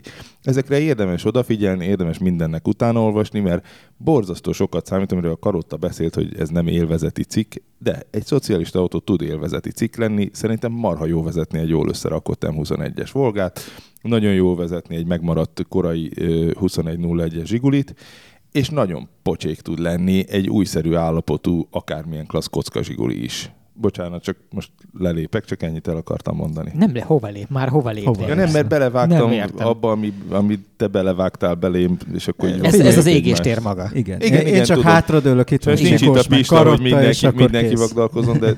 Az, az égéstér az autóbuzéria Fruit Ninja-ja, hogy az emberek össze-vissza vagdalkoznak, és mindenfelé repül a pép. Kérdezünk egy kicsit a jaguárok, új, újkori jaguárokról, mert annyit jaguározott most, hogy már... Annyit? Szóval mind az egy modellre gondolsz? Igen, Ebből igen, kéne megállapítanom. De végül kimondtad a, a verdiktet? Nem emlékszem, hogy elkezdtünk beszélni, hogy, hogy akkor végül is jók-e vagy rosszak az a modern Jaguar. Én azt mondtam, hogy ami, amiből mintám van, az jó. A Zsolt Nekem... vezetett uh, F-Pace-t? Én mindent vezettem. Én vezettem, Na, tessék, megjött én vezettem a X-et, X-F-et, F-Type-ot, a kupéját nem vezettem, vezettem a nagy dögöt, az F-Pace-t. Szerintem a az X-et... Az X-J. A régi X-jé. A X-jét is vezettem, csak nagyon rövidet. Nem ami is olyan régi. Méterben? Most fut ki. Nem most fut ki, nyolc, de nyolc az is már az új, ilyen félig új széria, tehát az, az már izé, nem jé el er autó, hanem még a Ford kezdte el, de azt már átvette az, a jé el er. Az, az viszont egy, az, az, az iszonyatosan egy... beégett a sajtóútról, elhoztak egy ilyen az X-jét. Az egy nagyon jó autó. Elhoztak egy ilyen X-jét, hosszított tengelytávval, uh. búcsú széria, ötszázhetvenöt. Azért ötszázhetvenöt, mert ötszázhetvenöt lóerős, és, és nem ám ilyen turbós cseszekedés, hanem egy ekkora kompresszor van rajta. Becsi, besimicskáztad magad az első ülésre? Mint az állat. Aha. Hát ez egy annyira finom és elegáns. Nagyon, az egy és nagyon klassz autó. De, de azzal párhuzamosan meg egy annyira disznódög. Tehát egy ilyen Igen. lilába hajló kék fényezése van, ami ugye a Fordnak erre a versenyszínére hajaz egy kicsit, és ahogy elhúzták azt a tetővonalat. Na várjál, és akkor ott az X-et. Beülünk, tényleg ami... beülünk az Index podcast stúdiójába égésterezni, és már rögtön elkezdünk ízét. Na várjál, és akkor ott, ott az X-ef, amiben te is ültél, Gábor. Az X-efben ültem a reptéren. Igen, Igen ez és az egy, egy egész jó, jó autó. De ott én az egész jónál messzebb azért nem mernék menni. Igen. Nem, ez... nem, nem egy ötös, de azért nem. Az úgy... Én, az, viszont az, az hogy még csak nem is előző ötös. Viszont nem, az, tehát... még csak nem is. Igen, viszont tehát az X-e az kifejezetten ilyen gyenge. Tehát úgy, úgy a műszerfala, meg nem tudom, nem, nem érződik prémium autónak. Az a hármas. Ugyan, ugyan az a, hármas. a bé em vé, bé em vé ekvivalenciában. Szóról-szóról ugyanez, ugyanez fogalmazódott meg bennem az E-Pace-nél, hogy fantasztikusan néz ki, majd hogy nem egy légies súv, mert tényleg tehát nem néz ki böhömnek, holott az.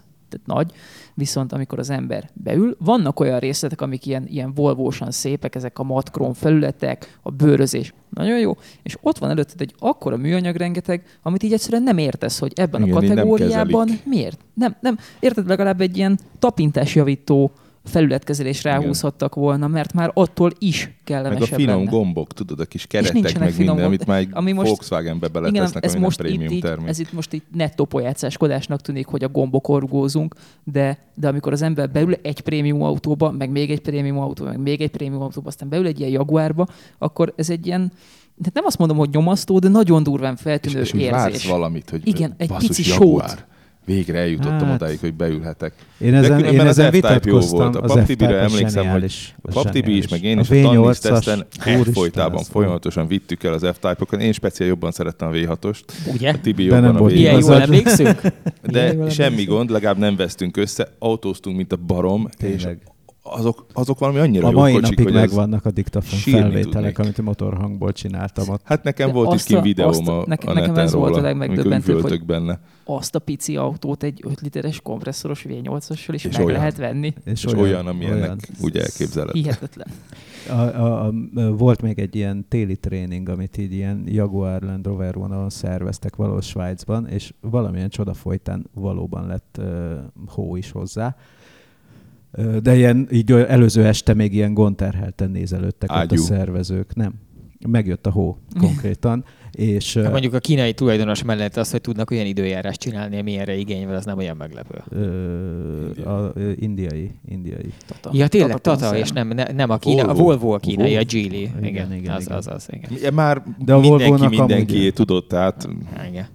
De minden esetre ott is voltak ilyen mindenféle trükkök, meg ott már volt összkeres, összkerekes F-Type, meg, meg, meg még volt az utolsó vé nyolcas ilyen uh, Range Rover. Ezt, már, már nem is tudom ezeket a változatokat, de abból a legszuperebb. Hát az egy igazi őslény volt. Az olyan zseniális program volt, hogy én az életben olyanon nem voltam.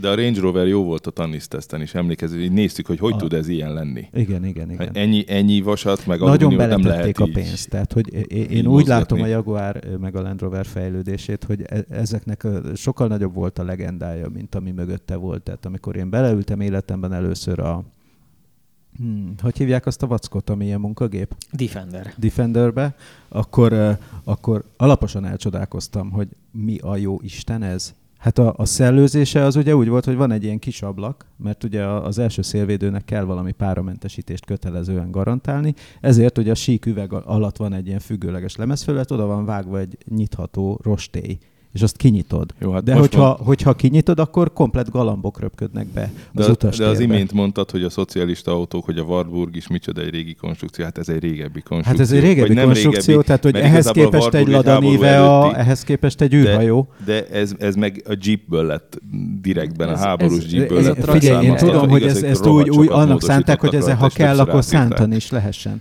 Csak nem mondjuk azt, hogy ez hű meg kamer, ez autónak nem volt olyan jó, mint amilyen jó volt traktornak. Igen, de, de tehát, hogy ez egy ilyen multifunkciós eszköz volt, és, figyelj, és ba, de hadd fejezem be, mert, mert ez izé, tehát, hogy és akkor utána, amikor jön az a fokozat, hogy már elkezdünk direkt ebben bohóckodni, hogy ez milyen menőség, akkor kiderül, hogy hát menőség, menőség, de lehet, hogy ennyit nem ér az egész, hogy én itt bohóckodjak, hogy ennyire szenvedjek, és inkább szenvedek egy G-merciben, ami, ami mégiscsak egy fokkal uh, jobb, és akkor tényleg használja az, vagy az, akinek uh, tényleg amire való, hogy menjenek ki az áramszolgáltatók a, a szügyigérő sárban, és javítsák meg a leszakadt vezetéket. Mert csak ez erre való. Ez, ez a azonos áru G-mercit kapsz egy azonos áru Defenderből? Hát mostanra a G-merci az kifejezetten a pojátszáskodás kiszolgálására.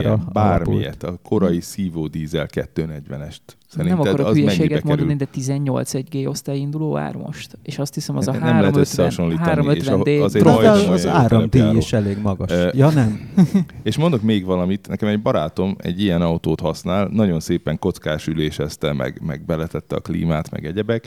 Persze egy munkagép, és ő is röhög rajta, hogy egy munkagép, de egyrészt tök karakteres. Olyan autója van, mint senki másnak. Nagyon aranyos az autó, sötétkék. Másrészt ez egy rövid defi, és egy akkora trélert húz vele, és szabad húzni vele, és lazán elbírja, és nem csóvál be, és nem csinál semmit, mert egész Európán áthúzza a tonnákat vele, és tök jó az autó, szóval vannak előnyei, kompromisszumokat kell kötni. Egy régi konstrukció. De, de, de például és... a G-osztálynál sem vitatjuk el a terepképességeket, ennek ellenére közúton egyszerűen nem, nem jó.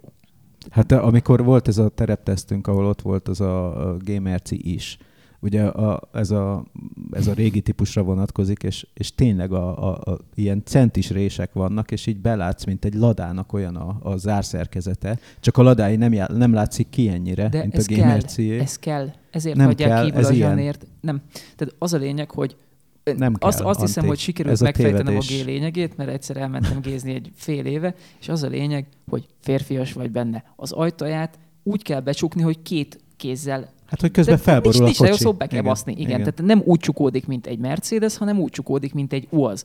És azt kérdeztem, hogy ezzel miért nem kezdenek valamit? Egy, egy másik kéder kéne rá, vagy egy, vagy egy finomabb zárszerkezet.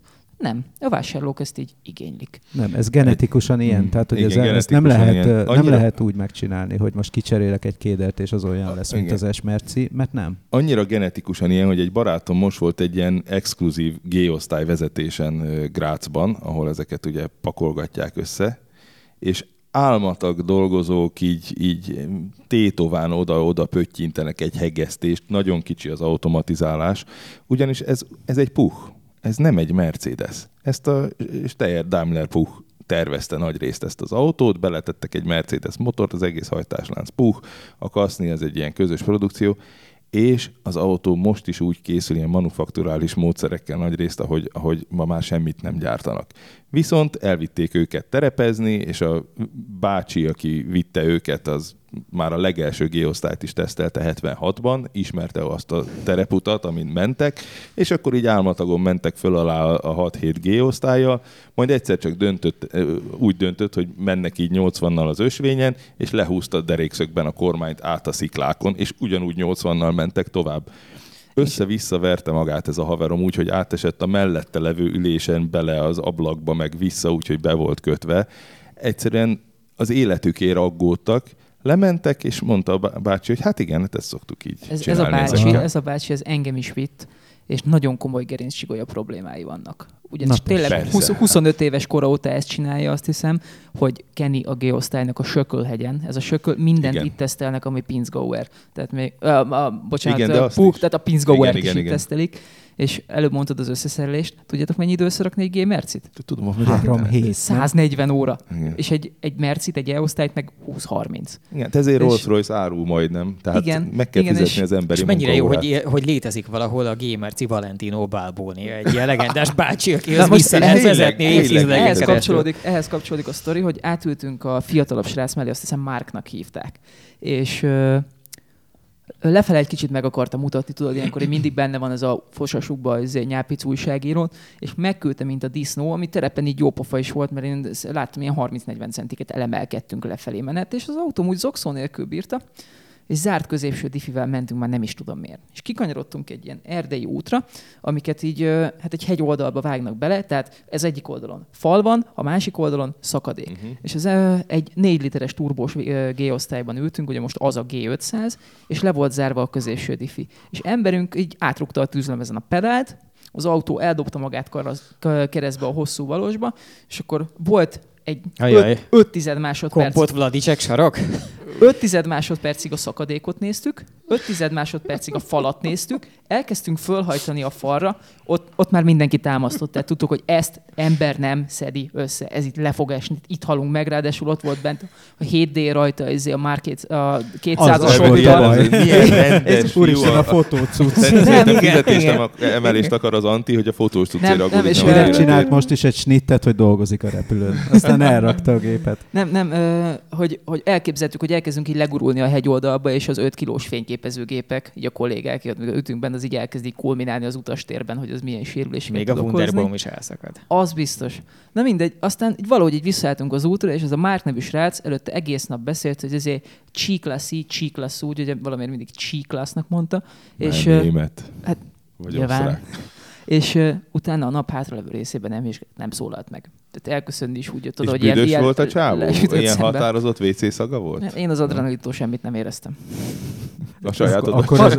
majd, majdnem ledobtuk a G-osztályt a hegyoldalon. Az, az egyébként egy milyen szomorú történet, nem? Amikor az, hogy újságírókat viszel ilyen gyári, gyári majomként, és aztán véletlenül letaláltok esni a hegyoldalon. És ezt hogy írod meg? Hogy hát így ne nagyon sértődjenek meg a Mercedesnél, de azért megfognak, hát kurvára. Hát ehhez képest, amikor a Szijjártól a szőnyeg szélére állt, az semmi lehet, amikor így oda hívnak egy ilyen, egy ilyen Mercedes fésnél, hogy mi, mi is történt ezekkel az újságírókkal? Miért fekszenek kómába két hete?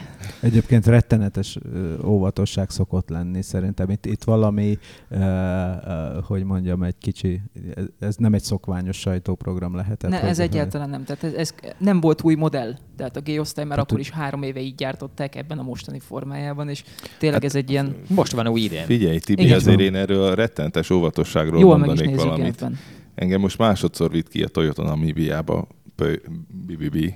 A himbalányokhoz. Ezen a ponton visszautalnék, bocsánat arra, hogy a valójában a mostani égéstér apropója az, hogy világutazó kollégákat hívtunk, csak te éppen nem jöttél el. Mert az világutaztam, egy Opel Insigniát fotóztam. Na és milyen? Insignia? Aha.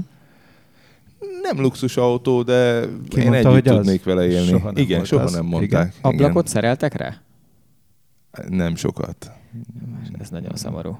Annyira várom már, hogy mikor, mikor fordul megint egyet az autódizájn, és meg, mikor lesz az, hogy megint ismét akváriumokban közlekedés? Igen. Hmm. Engem soha. Rettenetesen nyomaszt. Én nagyon ez, szerettem a nagy, nagy szélvédőket. Én is, és annyira unom ezeket. Tehát, hogy kijön, kijön az összes új autó most már tizenöt-húsz éve, mindegyik arról szól, hogy egy csomó van, azt, hogy ránézek, és azt mondom, hogy egyébként tetszik. Tehát értem a formanyelvét, tetszik meg minden, de hogy egyiken sincs ablak. Figyelj, sehol. Ez egy nagyobb autó, tehát egy nagyobb belső légterű autó is, és egy kicsit így máshogy ülsz benne, lejjebb ülsz benne, relatíve jobban látsz ki, de hátrafelé így belenéztem a tükörbe, és fölröhögtem.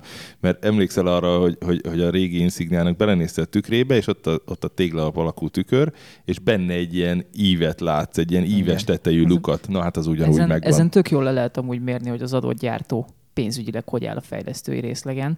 És most például nálam volt egy hétig az új á nyolcas Audi, és hát ha nem is olyan az A-oszlopa, mint egy Opel Mantának, de nem vastag. Uh-huh. És akkor átültem egy iksz hármas bé em vé-be, ami szintén egy új modell, abba pedig olyan A-oszlop és olyan tükör, alj, konzol, háromszög van, hogy, hogy az nem de egy, nem egy, szörnyű, nem, nem egy autót takar ki a kereszteződésben, hanem egy, tudom én, egy Róbert Károly körúti dugót. Figyelj, a bé em vé-k tudják azt, hogy bizonyos magasságú embernek pont kitakarja a teljes jobbra középső látóteret, a bazinagy tükör, ami egy bazinagy konzolon van, és a púpa műszerfalon. Tehát nem látsz át szinte résben se a kettő között.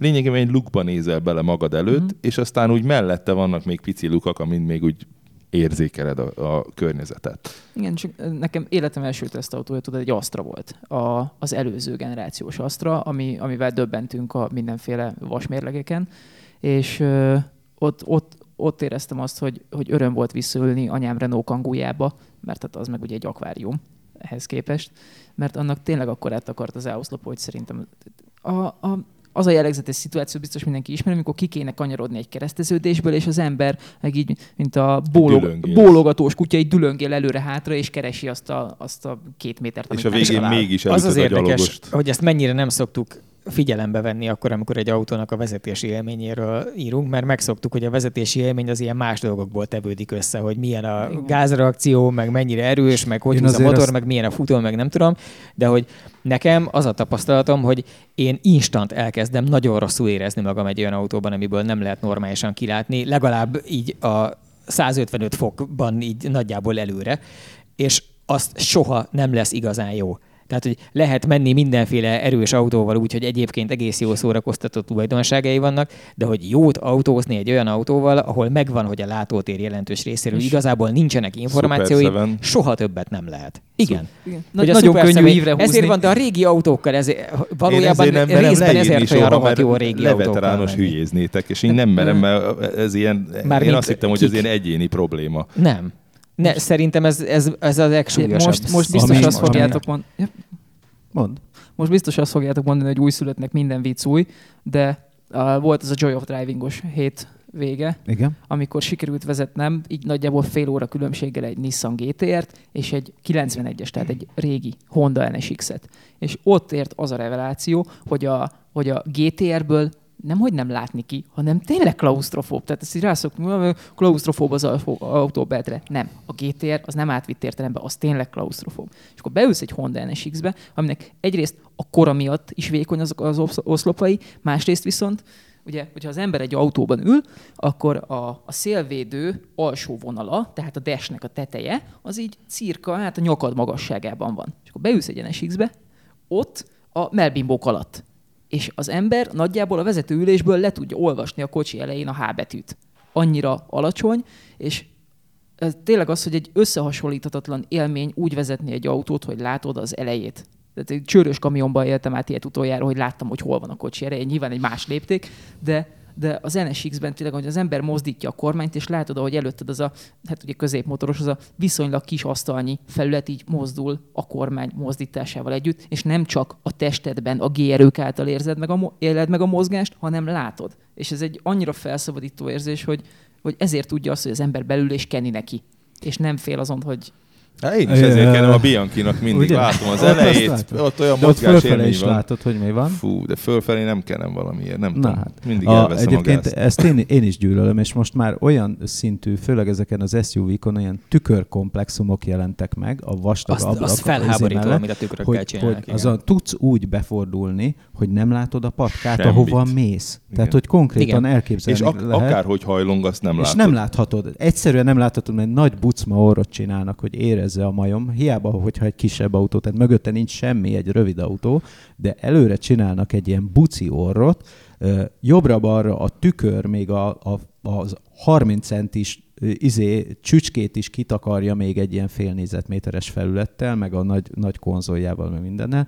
Tehát, hogy, hogy nem teljesen jó irányba megy a dolog, és most ugye tegnap Facebook élőztük a, a Grandland X-et, ahol, ahol szintén nem, hát közepesen súlyos volt ilyen értelemben a helyzet, tehát hogy van, van nála sokkal rosszabb, de azért ez a jótól messze van ilyen szempontból, és a másik, hogy hátrafele az égvilágon semmit nem láttál, tehát hogy ott a C-oszlopod... Oké, okay, és akkor van rajta egy ilyen kamújveg, ami, ami a vezetőülésből nem látsz át konkrétan semmit. Uh-huh. Azt nem tudom, hogy a csomagoknak miért jó, vagy mindegy, akkor tegyenek rá egy fekete plecsnit a C-oszlopra, aztán kezdik csókolom. Tehát uh, itt uh, ugye erre is vannak mindenféle műszaki szabványok, hogy ezt hogy kell megmérni, meg minden, uh, és, és szerintem tök hülyeség irányba viszik a szabályok ezt uh, ebben az értelemben és az és autókat. Mi, mi a Land Cruiser egyik nagy újítása? Talált ki. Átlátszó áoszlop? Hmm, nem egészen, de előrefelé kell keresni. A, a, a, motor, a motorházfedelet, Volvo, Volvo, Volvo. Valaki, motor, igen, valaki a motorházfedelet egy ilyen húsz centis sávban besülyeztették középen, és tényleg egy csomó mindent látsz, ami az autó előtt van. Direkt mondom, ez baromság, de nem. Tényleg egy csomó mindennel többet látsz, amerre irányítod az autót. Egyébként az autók orra érdekes módon nagyon sok métert kitakar. Nagyon. Tehát, hogy egy, azt, azt mondanád, hogy ögy, ögy, nem, öt métert minimum nem látsz az autó előtt, és akkor még szerény voltam. A cé három Aircrossnál döbbentünk azon istentelen, hogy fotózt... Ott kevesebbet, vagy még többet nem látsz. Fotóztunk, fotóztuk ugye az autó motorját, mindig készül egy fotó a motor burkolatról, hiszen nagyjából annyi látszik egy motorból, és az ember felpattintja a géptetőt, és alá még mondjuk így beférne három kötet larusz. Hát olyan, mintha kiesett volna az útra a motor. Igen, kicsavarozták volna, és leszették volna a hengerfejet. Igen, igen, mert a, a gépháztető és a, a szelep fedél között van egy ilyen tizenkét-tizennégy centi, mint kiderült azért, mert így tudja teljesíteni a gyalogos gázolási elvárásokat, persze. És amikor jön egy, mondjuk egy ilyen Lexus e cé, ami egy csodálatos kupé, és nyilván megölné az egészet, hogyha, hogyha így kéne megoldani a gépháztetőt. Ott azt csinálják, hogy négy darab pirotechnikai Patronos, patron igen. van a gépháztető négy sarkában, és akkor ezek eldurrannak, úgy dobják föl a gépháztetőt, hogy az így elnyeli hát a, a, a rázuhanó ez embernek. Hát a... ugye a rázuhanó ember az, az ugye általában nem a gépháztetőtől hal meg, hanem a hengerfejtől, és azért hozták ezeket a szabályokat, és egyébként nem, nem ezt az üveg, a, a... a szélvédő? Hát nem, nem. Meg, az, meg az, de azt egyszerűen... De alatt nem, nem tudjuk kérdezni. Az üveg is behorpad ám. Igen, a lemez, az üveg behorpad, a laminált üveg pláne az ön, a, a, a, az a géptető, a géptető is viszonylag szépen, a, és a, ott, ott van, a, sajnos a motor a kemény. Ha, ha megnézel egy, két, egy gázolást, két egy ilyen gázolást, akkor látod, hogy kirajzolódik a, motorhá, a behorpadt motorházfedén az alatta levő mechanika. Borzasztó, hogy mennyire össze tud törni egy test egy autót. Akkor is elmondom, ezt a Jaguar kezdte el, hogyha már beszéltünk Jaguarról. A patronozást? A patronozás szerintem pont vagy az iksz ef, vagy az F-Type, nem. Valamelyik ilyen szép, szép orrú verzióban. Ne, nem mondom, hogy kiállok egy Jaguar elé, de egyszer ezt nézzük már meg élőben. Van több ilyen megoldás is, mert van rugós megoldás is, ami ugyanaz sem, mint a pirotechnika, hogy fölemeli a, a végénél. Rugót elenged. Igen, és föllöki. Mely, miben van olyan? Én csak pirotechnikusat ah, olvastam. Nem láttam, de, de vagy valami nem Volvo-ban volt. Tudom, hogy néztem, hogy, hogy akkor ezt hogy oldják meg, és kérdeztem, és mutatták, hogy ott van rugó, és az így fölpattint. Ugye ez az egész a nem látás, a nem kilátás azért van, mert magasan van a, a géptető. A géptetőt azért kell magasra tenni, mert kell alatt a hely, hogy a ráeső fej az ne kenődjön szét a kemény motoron. A motorral pedig ugye az van, hogy a soros motor az rohadt magas. Milyen motor? A soros, főleg. Hiszen a V az eleve egy kicsit laposabb tud lenni, a boxer még egy kicsit laposabb tudna lenni. Elnézést, de tudod, hogy ez alapján fizetnek minket, hogy ne hányszor mondjuk ki egy adásban. De azt is hozzátenném, hogy ilyen szempontból a soros rossz. Az, különösen az állósoros, a fekvősoros, amit ami nem nem nagyon csinálnak, az, az, az nem lenne ilyen rossz, de hogy igazából... kétszázas sikaruszban Igen, kétszázas sikarusz. Most próbáltam, teljesen fekvősoros, akkor ha már össze akarjuk kötni egymással a műsor két másik részét, a, a, Kispolsz, a kései Kispolszkiban is el volt fektetve. Igen. A vízes. Sőt, az én Biankinban is el van, nem, hogy megsúgjam. De hát valahonnan, hiszen a BISZ, ahhoz is venni kellett az ötletet. De azt tudod, hogy, a, hogy az én autómon BISZ kuplung harang van. Úristen. Így egy az egyben rámegy, pedig közte szünet volt. Tehát elfelejtette a Fiat, hogy ilyen a motor gyártott, majd aztán később gyártott a, a lengyeleknek, és, a, és az meg rá ja, lehet tenni. A Géza mesélte még, a, a, a Hernádi Gézának volt valami Ford Orionja. És... Ö... És egyszer elment egy ilyen ö, valami, amikor kijött ez a hossza, hosszában, meg keresztmotorral is készülő tranzit, és akkor azon volt valami facelift, és Géza benézett a motortérbe, egy volt kollégánk, akit innen is üdvözlök, és ö, megismerte a vízpumpát. És akkor megkérdezte a helyi gyári embereket, hogy ez, ez ugyanaz a vízpumpa, ugye, mint amit az Orionon van, már szoktam szeretge, szerelgetni, és mondták, hogy hát igen, igen, igen, hát terveztünk volna jobbat, csak mondták, hogy ezt kell használni. Úgyhogy mindig vannak ilyen fekvőkészletek. Kérdezd meg a Sipit, hogy hogy lehet pakolgatni. A Ford Opel az mind olyan, hogy hát egy tetszőleges kétezer-tizenhármas Opelből bele tudsz tenni szinte tetszőleges alkatrészt egy ezerkilencszáznegyvenhetes Opelbe. Igen, ez a mantak, mantás srácokkal, a Mercedesnek elmentem, például az osztóköre az ugyanaz, mint a harmincas évek óta. Az öt csavar, meg középen az agy, az ugyanaz. Na, tessék. Azt se változtattak. Kompatibilitét überall lesz. Na, szóval voltak ezek a mantás srácok, és akkor tudod, amikor két mantás találkozik, és esetleg aszkónás is van köztük, és akkor elkezdik mondani, hogy az, mi, mi jó miben, meg hogy jó az aszkóna ajtó, melyik, izé, melyik verzióról jó a mantára is, hogyha levágod a keretet, és nem tudom, és a, a áthelyezed a nem tudom mit, és így, így egy ilyen, ilyen, mint egy ilyen alkatrész katalógusokban turkáltam volna, a, a, amikor beszéltem velük, és mondták, hogy mi, mivel, hogy, és a, az a motor, persze az még a Signumban, az ugyanaz, meg a cihmotor, meg a nem tudom mi. A Mercedes ugyanilyen. Tehát én az állólámpás Mercibe úgy tettem bele a soha nem létezett ötgangos váltót, amit egy százhuszonhármasból vettem, hogy két ilyen sínt el kellett csúsztatni, fölcsavaroztuk, karesz vágott egy kardánt, és kész, és benne volt. A, azért, most Ott volt is egy... volt egy karesz a gyárban, aki így vágta a kardánokat. Igen. Most volt egy százkilencvenes Merciük, egy ilyen hibátlan kaszni, és beletették a vé hatos benzinmotort, ami soha nem volt a százkilencvenes idejében. A motortartó bak így beletalált, és a, minden, minden ott volt a helyén. Egy dolog miatt nem építették meg, mert emlékszel, hogy ott, ott váltottak golyópályás kormányműről fogasléces, és nem, nem fért el a, a kormánymű.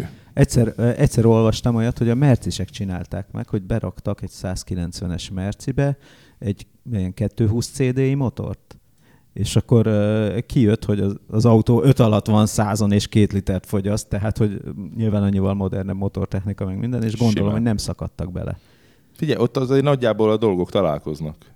Nagyon sokáig. Ugye múltkor, múltkor volt ez a poszt a zseniális uh, Dresda melletti őrültről, aki konszerntermékek motorjait cserélgeti. De nem, ja, a dupla vé tizenkettes Lupo. Tehát ugye az, arra már úgy nagyon föl se kapjuk a fejünket, hogyha egy indokolatlan autóba betesznek egy, egy erős motort, mert mindenki látott már izé Lamborghini vé tizenkettes Fiat ötszázat, tehát nem truvaj. De az ember ö, vett egy á nyolcas Audit, egy négy kettes vé nyolcast, katrót, és annak a motorját berakta a, a Lupóba. És jó, ez azért úgy vicces, ráadásul nem is középmotoros volt, hanem orrmotoros, tényleg egy rémálom lehet vezetni, és uh, volt egy felesleges uh, egy három, vagy egy kettő té dé i? Uh-huh. egy kettő té dé i három henger, az volt a, a három L-es Lupónak a, a, a motorja, na azt meg berakta az á nyolcasba, mert hogy... És ebben az a szép, hogy mindez még az em kú bé platform bevezetése előtti autókból. Tehát nem is az van, hogy eleve minden már hivatalosan és össze van legózhatóra tervezve, hanem ez még mielőtt föltalálták volna. Azért az emeltem volna. Én ezt nyolc éve megírtam, hogy lesznek ilyen autók. Remegek. Mi három hengeres á nyolcasok. Én ezt egy publiban megírtam. A, a Volkswagennek, mintha már lett volna. Meg az egyebek. A Volkswagennek, mintha már lett volna a Dresda mellé szervezett sajtó, úgyhogy hogyha legközelebb csinálnak egy, egy hasonlót, tehát Dresda mellett lesz valami sajtóesemény, akkor abból elcsípünk három órát, és elmegyek ehhez az emberhez, mert... Te, Antti, nem emlékszem, írt valami menetteljesítményeket a csávó? Ö, azt hiszem, az Audi amúgy tudja a százat. Tehát tud százzal menni. Biztos, hát de a hozzátartozó idő az érdekesebb. De a felgyorsításhoz nem húsz lóerő kell. Hát várjál, mennyi, hány lóerős az a, az a Lupo? hatvanöt Valami hát még hatvanhat többet is kéne mennie. Sík terepen, hát ugye... Csak türelem kell. Igen. Meg megfelelő áttétel. Hát jó áttételek. Egy ilyen harminc fokozatú váltóval. Engem a gyorsulás érdekelne. Azt hiszem, egy Audi, Audi á négyesnek a bölcsője és egyéb konzoljai lettek beépítve az Audi á nyolcasba, ami mondjuk önmagában is lehetett kisművelet, mert ugye az á négy az acél, az első á nyolc az meg... Alu. Alu. Alu. Egyetemben. Ott csak csavarkötés játszik. Mondok azért ilyen összehasonlítani. Tudod, mostában azt szoktam, hogy tizenhárom másodperc egy rohadt lomha autó, tíz másodperc, az ugye épp, hogy ugye elvonszolja magát, és akkor ugye a, a jobbak azok hétnél kezdődnek, szerintem meg visszafelé. Az em iksz ötöm is kilencet gyorsul. Na most a, a kétszáz dé állólámpás Merci harmincegy alatt van a százon. Ez egy Trabantnak is nem, jobb. Nem, a Trabant az, az hamarabb van. Ugye? Mondom, csak a, a kétszázas Mercedes az egy, az egy borzasztó őskőlet. Nekem az első autóm az egy egy egész kilences szívó dízel Volkswagen Golf volt, és azt egyszer megmértük, és azt hiszem huszonhétnél kikapcsoltam a stoppert, mert nem láttam értelmét, már próbálkoztam. És az egy, az, egy, az egy kilencvenhatos autó volt. De az az es dé i. Az, lehet, az, az es dé i, hát es dé i nem, az, nem, az tök jó. Ezt tudta.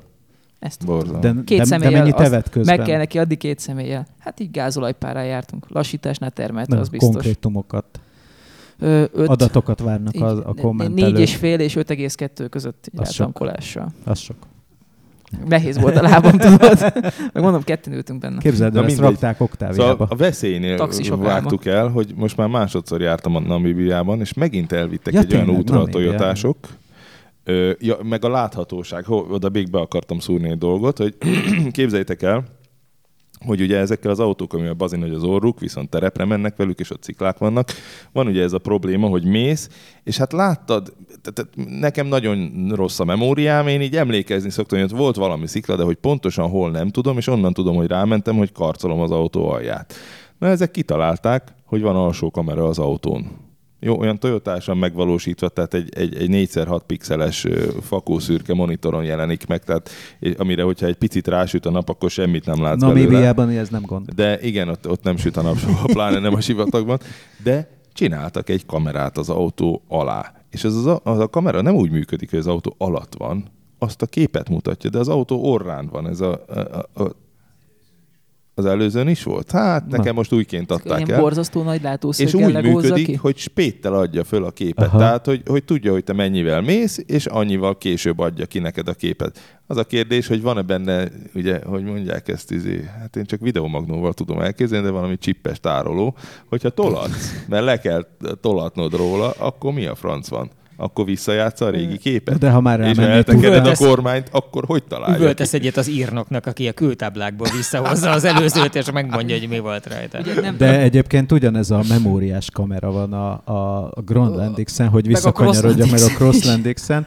Ugye én nem teljesen érzem fairnek azt egyébként, hogy ezt háromszázhatvan fokos kamerának hívják, mert valóban az autó orrán egy kamera figyel száznyolcvan fokot, meg a fenekén is figyel száznyolcvan fokot. Nagy, jó, csak közte van egy autó, ahol nem figyel, viszont egyébként az ötlet ilyen gazdasági értelemben nagyon jó, mert olcsón lehet valamit produkálni, csak hát ugye az van, előre hogy ő elkezdi gurulni. Megjegyezni, ahogy mész el, egyébként nem passzolnak a dolgok, tehát hogy nem jönnek össze a vonalak, de hát az még egy kis izé hiba, tehát hogyha ha valóban ott van valami, de az, az előtt nem volt ott, amikor elkezdtél átmenni azon a felületen, akkor arról soha nem meg, meg hát ne felejtjük a Picasso kalandjait, ahol igen. Minden jármű keresztben közlekedett, a hajó is, meg a vonat is. Hú, nem ezt már nagyon rég láttam. Sajnos te vagy a filmművészeti felelősünk. Ja, tényleg, tényleg. Ágva. Ugye? Ágva. Na hát azzal neki mennél mindennek, ha ilyen. Az mint a hétszentség.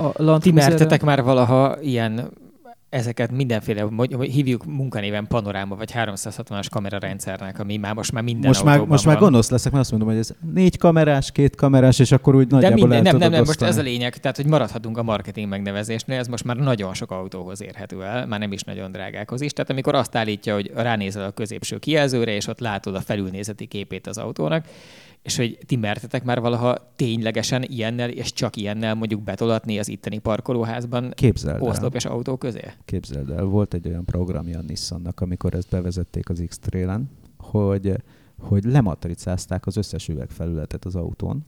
Úristen. És ott szlalomoztunk, és meg lehetett csinálni. És én, én egyébként a jó kamerát nagyon szeretem, ugye annyira bosszant például a bé em vé, a, amelyik a világ legcsodálatosabb képét adó kameráit építja, építi be ilyen, ilyen alantas feladatokra is, mint egy tolatás, és akkor elkezd rárajzolgatni olyan dolgot. Tehát amikor ott vagy, hogy az utolsó harminc centin, akkor ott elkezd neked ilyen zöld, meg mit tudom én, milyen színű vonalakat felrajzolgatni oda, amit látnod kéne. Tehát engem nem érdekel a vonal, meg nem érdekel, hogy oda akarok menni öt centire, tudod, és akkor, akkor pont, pont nem látod, pedig ott még egy legyet is észrevennél, olyan jó kamerát. Viszont a bé em vé ezt most új szintre emelte ezzel a háromdimenziózással, az a, a kamerák által rajzolt térbe elhelyezi az autó modelljét, de háromdimenzióba. Mint, mint ha egy ilyen drónról néznéd. Jobb, hát, ne, mintha jobb hátulról néznéd az autót, tudod, bal hátulról néznéd forgatni, az autót. Körbe Én körbe lehet nézni. forgatni. Olyannal parkoltam olyan, szerintem. És van egy olyan is, hogy mintha az autó orra előtt, mintha az autó orra előtt állnál, és sétálnál előtte, hogy az autó tolad be. Van egy óriási hiba ebben. Bármilyen japán, bármilyen japán autista autótervező megmondja, hogy mi a fő hiba ebben. Nem olyan színű az autó, mint amilyen a valóságban. De erre, er, először ezzel röhögtem, aztán rájöttem, hogy megvan rá az indok. Nem érdekel. Ez egy hiba? Megvan rá az indok. Indok most mindenre a, a sötétbe parkolnál a fekete bé em vé-ddel, bármint a kijelzőn fekete bé em vé-vel. Oldják meg. Nem érdekel. Azt kéne, hogy ilyenkor feldobjon egy ilyen gótbetűkkel szedett német nyelvű diszkrémert, ami arról szól, hogy kedves felhasználó, az alábbiakban kérjük feltétlenül az beleegyezem gombra kattintva fejezze ki a beli hozzájárulását, hogy sötét viszonyok közepette megengedő, hogy átszínezzük önnek a gépjárművet, anélkül, hogy zavarba jönne, hogy esetleg ez egy másik gépjármű, másik környezet, másik sofőr, nem, minden ugyanaz, csak átszíneztük a láthatóság véget, kérem kattintson. Köszönöm, most pedig kérem kattintson. Kattintson megerősítésként arra, hogy tudja, mire kattintott az előbb, nem csak úgy ész nélkül kattogtatott véletlenül. Nem, és ezt egy is. Levegővel mondtad? Nem számoltam. Én számoltam. Jó van, már lehet. Amúgy tudod, meddig nyomasztó Land Cruiserrel közlekedni? Én most, véletlen engem is a Toyota... Sokba kerül, baszki. Véletlen engem is a Toyota utaztatott ki, csak engem Ománba. Nem Land Cruiser, hanem Lexus miatt, de volt egy bérautó, ami Land Cruiser volt. Es. Így van, egész nap omanizáltunk. Autománia. Autománia. Végre egyszer. Közt ki lehet rakni ezt a kiváló szójátékot. És uh, addig nyomasztó ilyen autóval közlekedni, amíg a közlekedés nyolc, tehát a közlekedők nyolcvan százaléka nem ilyen autóval jár. Utána valahogy így nem. Hú, egy kicsit el. megijedtem, ma így, hogy mi, mit fogsz mondani a közlekedők nyolcvan százalékáról és a nyomasztásról, de egész jól kijöttél belőle. Mire gondolsz? Nem, nem mindegy, inkább csak. Na de hogy a veszély. Szóval, hogy Na, olyan, igen, mi olyan, út, olyan útra vittek minket, hogy baszki, vakporban kellett százzal menni. Én néha úgy féltem, hogy tényleg így folyt az adrenalin a fülemen, mert ugye csúszik az autó, laza a talaj, azért ezek az utak, ezek a földutak nem olyan nagyon simák, bárki hirtelen megpördül, izé, annak telibe rongyolok, mert semmit nem láttunk. De a biztonságos köz... az autó. Nem, a végén tudod, mit csináltunk? Mit? Én csináltam. Bekapcsoltam a radart, rátettem a legnagyobb távolságra, és tojtam bele az egészbe. És onnantól oda se figyeltem, és a vakporban száguldottunk százzal, és az és autó néha lassított. Lelép. Nem értettem, de, hogy miért de, de lassít. Mindez, akkor mindez... fölbukkantam, hogy féklámpa. Ja, jó, ezért lassított, aztán mentünk. Mindez Ennyi. Semmi. Azt mondd el, hogy kiugrottál le a repülőből, és miért nem? Nem ugrottam ki a repülőből, ezek a rohadtak itt. Ugye itt nálunk egy csomó ember szereti megölni magát, de én már ötvenegy éves vagyok, meg néha így fájnak az izületeim, tehát nem szeretem meghúzni magam. És volt egy ilyen opció, hogy ki lehet ugrani repülőből ö, utolsó nap, mert ott volt egy nap a csatlakozás. Ahol? Ahol lehet kiugrani a repülőből? Előtte nem megkérdezik, az... hogy megírtad-e már a cikket. igen, igen, igen, igen, igen. Én különben kifejezetten csak ilyen... a főszerkesztői ilyen átvételi értesítő birtokában. Én, én arra gondolom... az olvasók iránt érzett alázatomból nem akartam kiugrani, akkor hogy készül el a cikk, én, ugye, mert én, többi nem számít. Én arra a vizuális pornóra gondolok, hogy neked a tengerpart és a sivatag találkozása fölött igen, kellett volna kiugranod. Igen, de én úgy gondoltam, hogy az embernek nem adott szárnyakat a jóisten, akkor ne akarjon annyira ugrálni. Most egy ilyen csődarabban elég sokat repülök így is. Nem biztos, hogy kell nekem az, hogy csődarab nélkül. Volna csődarab nélkül is. Na várjál. De aztán végül is aláírtam mindent. Utolsó nap, és passzus húsz csomós szél fújt. A csodába. Mm. Úgy fújt a szél, hogy kivittek minket a Cessnákhoz, a Cessnák majdnem fölborultak, tehát láttam, hogy így a, tudod, hogy ez ilyen három keréken billeg ez a szar, és az egyik kerekét egyfolytán elemelgeti, ahogy így a szél nyomja, aztán azok elrepültek, mondták, hogy jöjjünk holnap.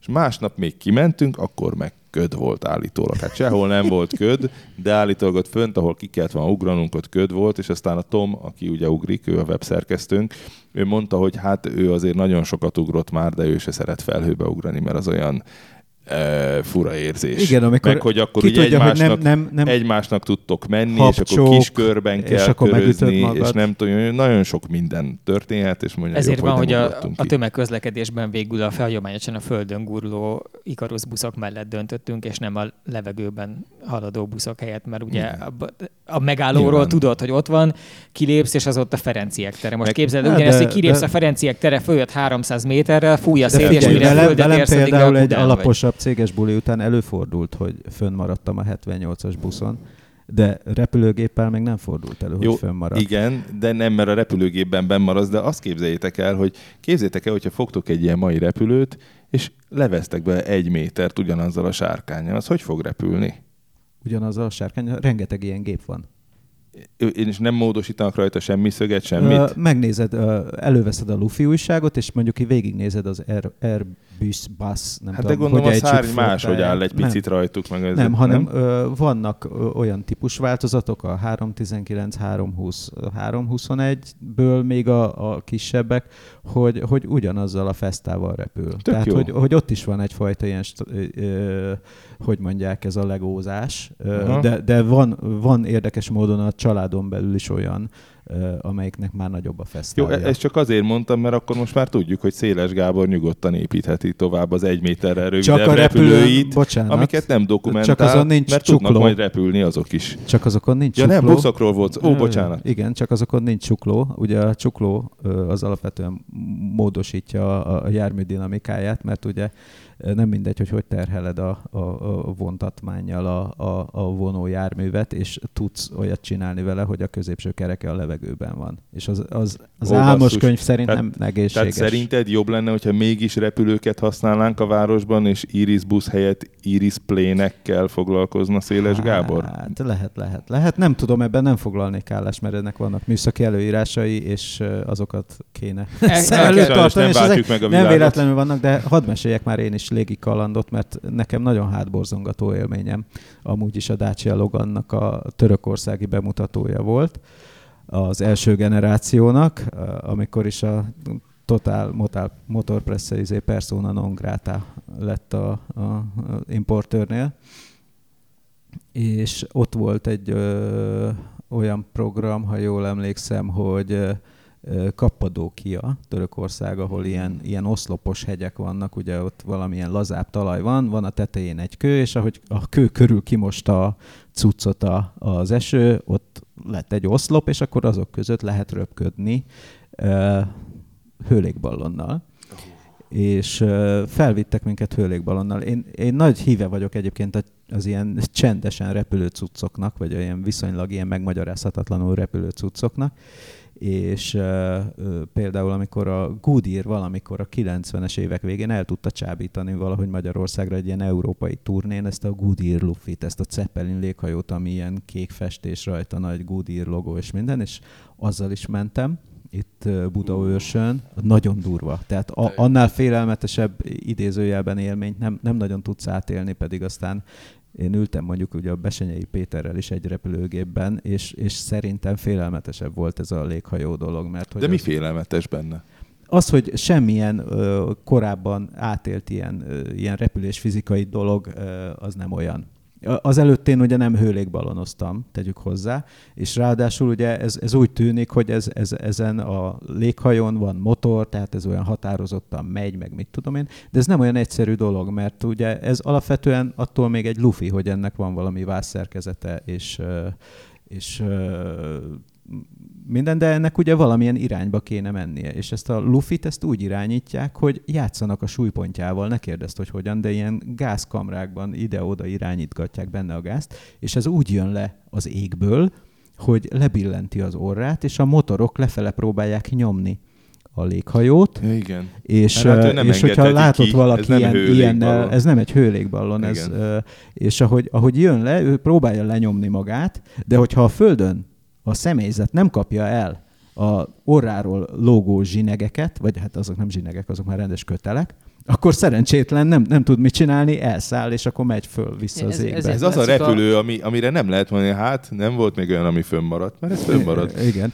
ah. és, és akkor a, a, a kiszállás is ott egy olyan ö, szertartás, hogy ö, kiszáll egy ember, bedobnak pár kiló olmat, beszáll az ember, azt a pár kilómat kiveszik, és akkor így, így, így megy a dolog, hogy, hogy egyszerűen ne repüljön el, mert ez az átkozott cucc, ez el akar repülni. Van, van az a, a világnak talán az egyik leghíresebb sajtófotója, amikor lezuhan a Hindenburg, igen. Lángol, és van előtte egy hatalmas fémállványzat. Igen. Na, a- arról kapják el. A- arról akarták elkapni. Hát oda volt az kikötve, igen, igen. igen. Ez azért a, a Hindenburgnál azért kisebb volt, mert négy személyes fülkéje volt.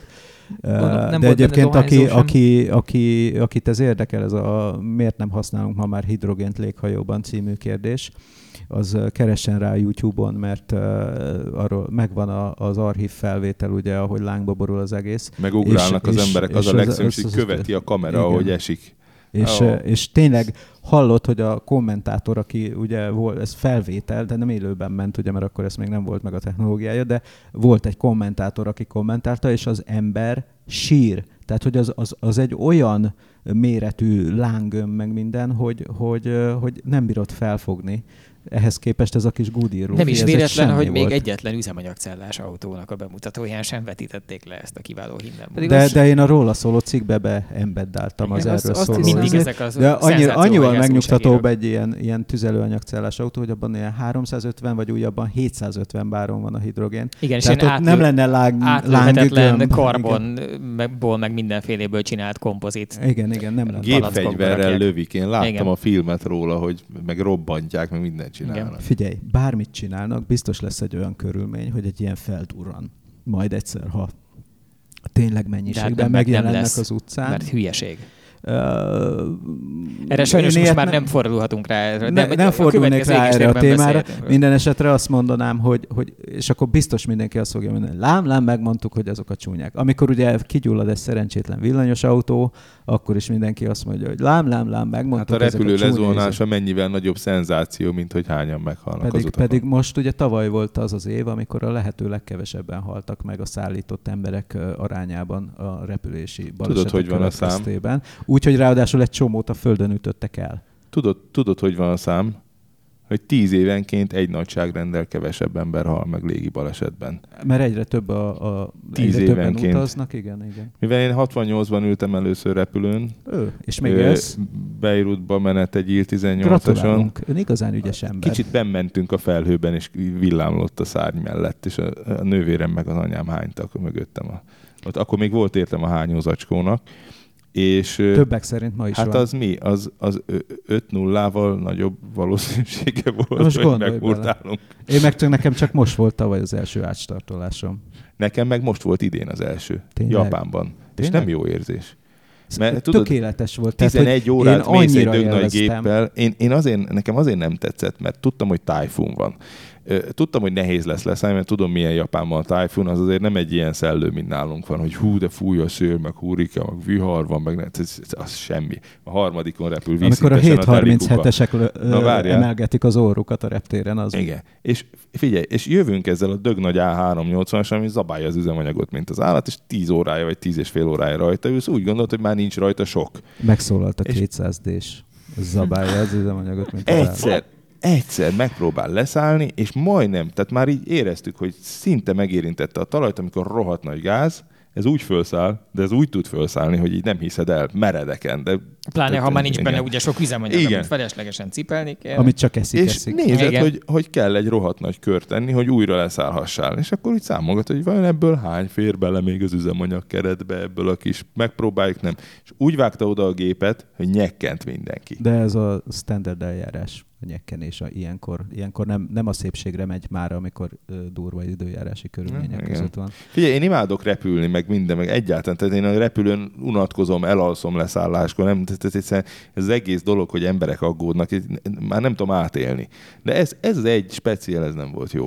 Én nem tudom, én sokkal jobban féltem az ástartolás helyett, akkor, amikor egy ilyen kis ilyen... Ö, francia-olasz koprodukciós légcsavaros gépen sikerült egy olyat csinálni, hogy a utazó magasságon kidugta hűlni a kerekeket a pilóta.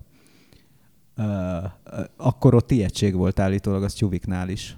Ez egy ilyen kis á té er, nem tudom, hetvenkettő, vagy valami, ebből többféle van. Nem tudom annak a pontos száma, ami volt. De hát és mitől egy... melegedett meg, hogy nem hűlt ki utána? Hát az egy, egy ilyen Isten háta mögötti Porsche bemutató volt. A Münchhausen család kastélyánál mutatták. Volt valami új lámpa a kilenc tizenegyesen nagyjából. És, és valójában Dacia-t mutattak be, és mondták, ah, Münchhausen a kastély.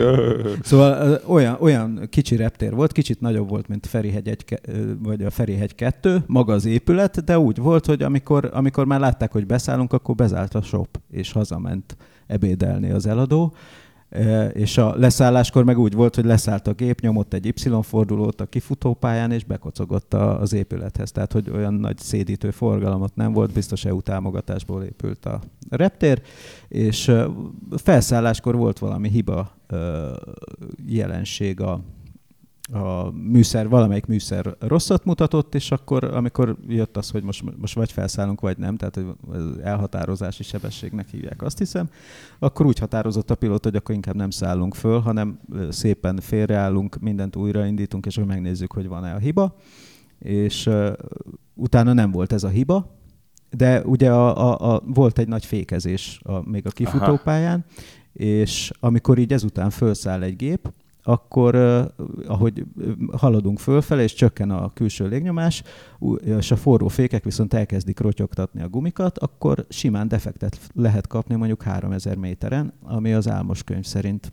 nem mindig szerencsés, de amikor az első ilyen baleset bekövetkezett, hogy ott volt fönn egy gép, ami nem tudott lejönni, azóta vannak hőmérsékletérzékelők a kerekekben, és ezek jelezték a pilótának, hogy barátom, most azt kéne csinálni, hogy kidugod a futókat a, a levegőbe, hogy visszahűljenek, és ez, ez ott olyan érzés volt, hogy tudod, hogy amúgy tudod, mi szokott történni egy izénél, és amikor aki először utazik, azt látod, hogy amikor ki, kimegy a futó, és van egy ilyen dübbenés, akkor megijednek, meg minden, és azt mondtam volna, hogy hát, hogy nem tudom, mi volt ez a hang, de hogyha most tudnám, hogy nem leszállunk, akkor azt mondanám, hogy most éppen leszálláshoz készülődünk, és nem mondtak semmit, csak mindenki ott riadtan nézelődött, és akkor a, a Suresz, az bennült a bizniszen, ami hátul volt, és azt mondta, hogy a, ott ennek olyan hangja volt, hogy mintha lemezek szakadnának le, tudod, a turbulencia, meg ott rendes sebességgel hát meg a sebességben, igen. És uh, az Tyuvik is meg volt kiedve mindenki, eleve rossz idő volt, meg ez ilyen, olyan, mint egy Ikaruszon ötven centivel közelebb tolnád az üléseket, és akkor ilyen az utastere, és volt turista osztály, tehát comboztunk igen, a szemben ülővel, tehát, hogy egy ilyen, egy ilyen horror volt. Ehhez képest egy ácsal, ácstartolás az maga volt, mm. ez, hogy hú, de szépen csinálta. Az, az milyen pocsék lehetett, emlékszel, amikor uh, volt egy New York-i uh, motorshow, vagyis Detroit és New Yorkból jött haza a magyar kontingens, malévgéppel, és mesélte, Földvári mesélte azt hiszem nekem, hogy, hogy már órák óta repültek, amikor egyszer csak elkezdett hideg lenni, és nem hozták a kaját, és semmi nem történt, és egyszer csak így érezték, hogy nagyon fordul a gép, és nem értették, hogy miért kell fordulni. és fordult, fordult, vége láthatatlanul fordult a gép, egyre hidegebb lett, teljesen eltűnt minden személyzet, senki nem, nem volt a gépen, nem mondtak be semmit, és egyszer csak bemondták, hogy szállunk le New York LaGuardia, vagy jé ef ká, vagy nem tudom milyen repterére, mikor előtte szálltak föl két és fél órával. És aztán ott izé volt pánik, hogy ki mer fölülni ugyanarra a gépre. Az, az a hét óra? Hát az, az kb. hét óra. Közel van, igen. Az a helyzet, hogy én nagyon szívesen hallgatnám még. Ja, a repülős sztorik, bocsánat. Ó, a mond... repülős adomázást. De nem mondtam el a, a Dacia Logant. Nem mondtad el a Dacia Logant, egyáltalán nem beszélgettünk arról, hogy a Michelis leszerződött a Hyundaihoz, és közben is. Pedig most már lassan két órája ülünk itt megint. Tessék? Egy és három negyed. Jó Isten. Szóval szerintem... Michelis, nem. Michelis leszerződött a Hyundaihoz. Láttátok azt a fotót? Egy kicsit alacsony költségvetésű, ilyen nagyon aranyosnak tűnik, hogy olyan, mintha ezt még nem találták volna ki pé er szempontból, hanem csak gyorsan küldtek volna a Norbinak egy, egy pólót, hogy azzal fényképezkedjen. Ez nem egy póló, és... hanem de... ilyen zeke, vagy nem tudom, micsoda. Vagy ilyen fura mackófelső, mi, és hogy an... fényképezkedjen le egy falat. Mi az Antival, amikor ezt tegnap megtudtuk, akkor mm. így egy emberként kiáltottunk föl, hogy de jó, mert hogy milyen igen. jó autója lesz a Michelisnek. Ezért akartam szóvalni, hogy ti mert, hogy eddig Type R-je volt a Michelisnek, ami sokkal, ami sokkal jobb, mint a, a Hyundai i harminc en, a, de mi vezettük a Hyundai i harminc ent, és sokkal jobb vezetni. Az egy olyan élvezetes dög. Ez erről beszéljetek még, mielőtt felosztunk. Attól függ, hogy a jóság melyik síkját vizsgáljuk. Igen, nem gyorsabb. Ha gyorsan akarsz menni, akkor arra kell egy Type R. Mert a Type R sokkal élesebb, a számok szintjén háromszázharminc negyven lóerővel erősebb. kettőszáznyolcvan az N. kettőszázhetvenöt, igen. Viszont egy annyira játékos, egy annyira szórakoztató egy dolog az N, gé té i. Hogy nem érdekel, hogy nem megy gyorsan. Ez a mész a kanyar felé, majd megoldom, a, csúszik össze-vissza, röhögsz. Mekkora motor van benne? Két liter turbó. Mind a kettőben? Igen. Tehát megtaláltuk vele összes Dánia összes három kanyarját azon a mezőn, és arra emlékszem, hogy amikor a, te a kanyarban így távolodtál, én pedig tartott gázzal próbáltam utánad menni, akkor nekem már sikított a hátulja, amikor te még távolodtál a Type-ben. Igen. És én, én egy én, kicsit unatkoztam. Igen. Én, én viszont így éreztem, hogy történnek dolgok, tehát hogy egy, egy mechanikus gép nekem van körülöttem. Nekem és... tetszett. Sokkal. Nekem nem, nincs nagyon jó nagyon memóriám, jó de minthogyha valamilyen Bírmannak hívnák azt a, az em gé em bé há-nak a volt vezetőjét, akit igen, leigazolt igen. A, a Hyundai, hogy ugye a, ennek az egész N sorozatnak, ami most a, a nagy teljesítményű Hyundaioknak a sorozata lesz, azoknak a, ő legyen a vezetője, mármint a projektnek, és hogy én ugye nem mentem ezek közül a Hyundai-jal egyáltalán, nem is tudom, hogy van-e már itthon belőle.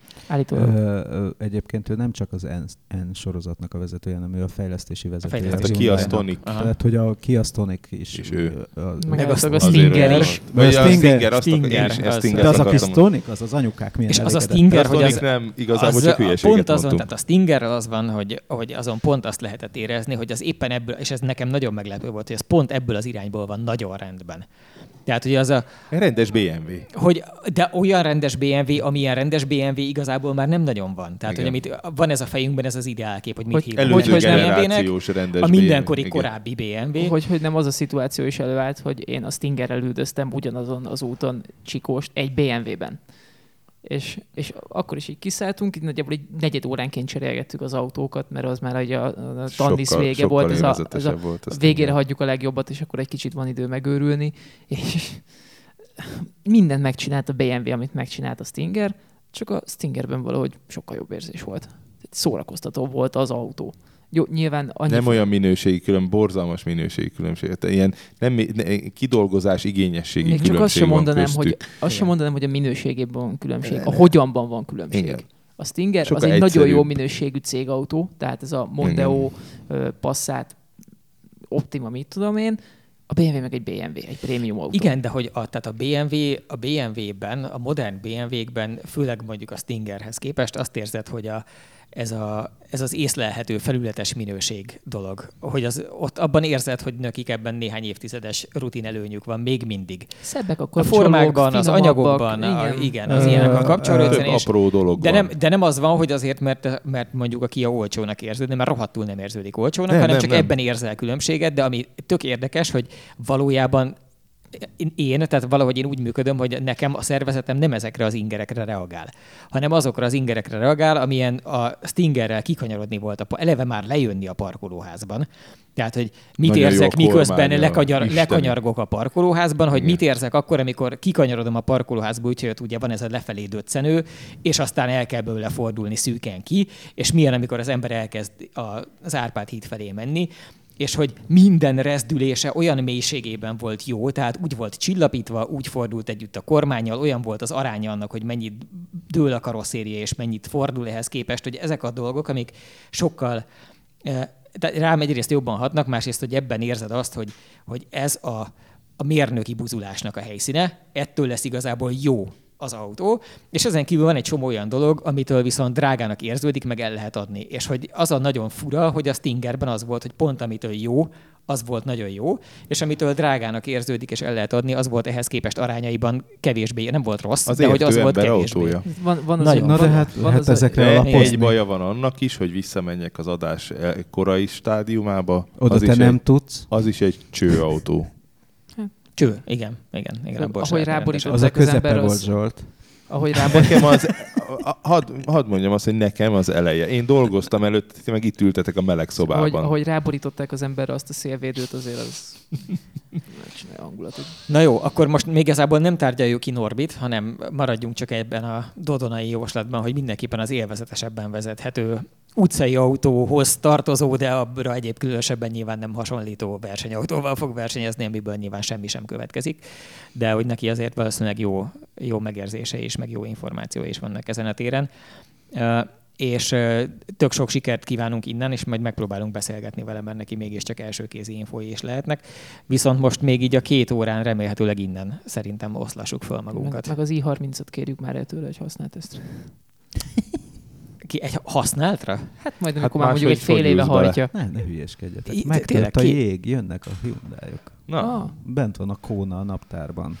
Csak ennyit megspoilereznék. Hű, pedig abban nem ültem. Na, és majd az... most fogsz. Bár abban úgy is ülök uh, Mortfontenben. Mert bejutott az első hétbe? Azt hiszem, igen. Vagy nem? Nem tudom már, mi van benne az első ugye? Hétben. Hát. Én, én tudom, hogy mire szavazok már, de nem mondom meg. Csodába. Köszönjük szépen, akkor ezzel a cliffhangerrel búcsúzik az égéstér. Érkezünk a jövő héten. Hello. A műsor a Béton partnere.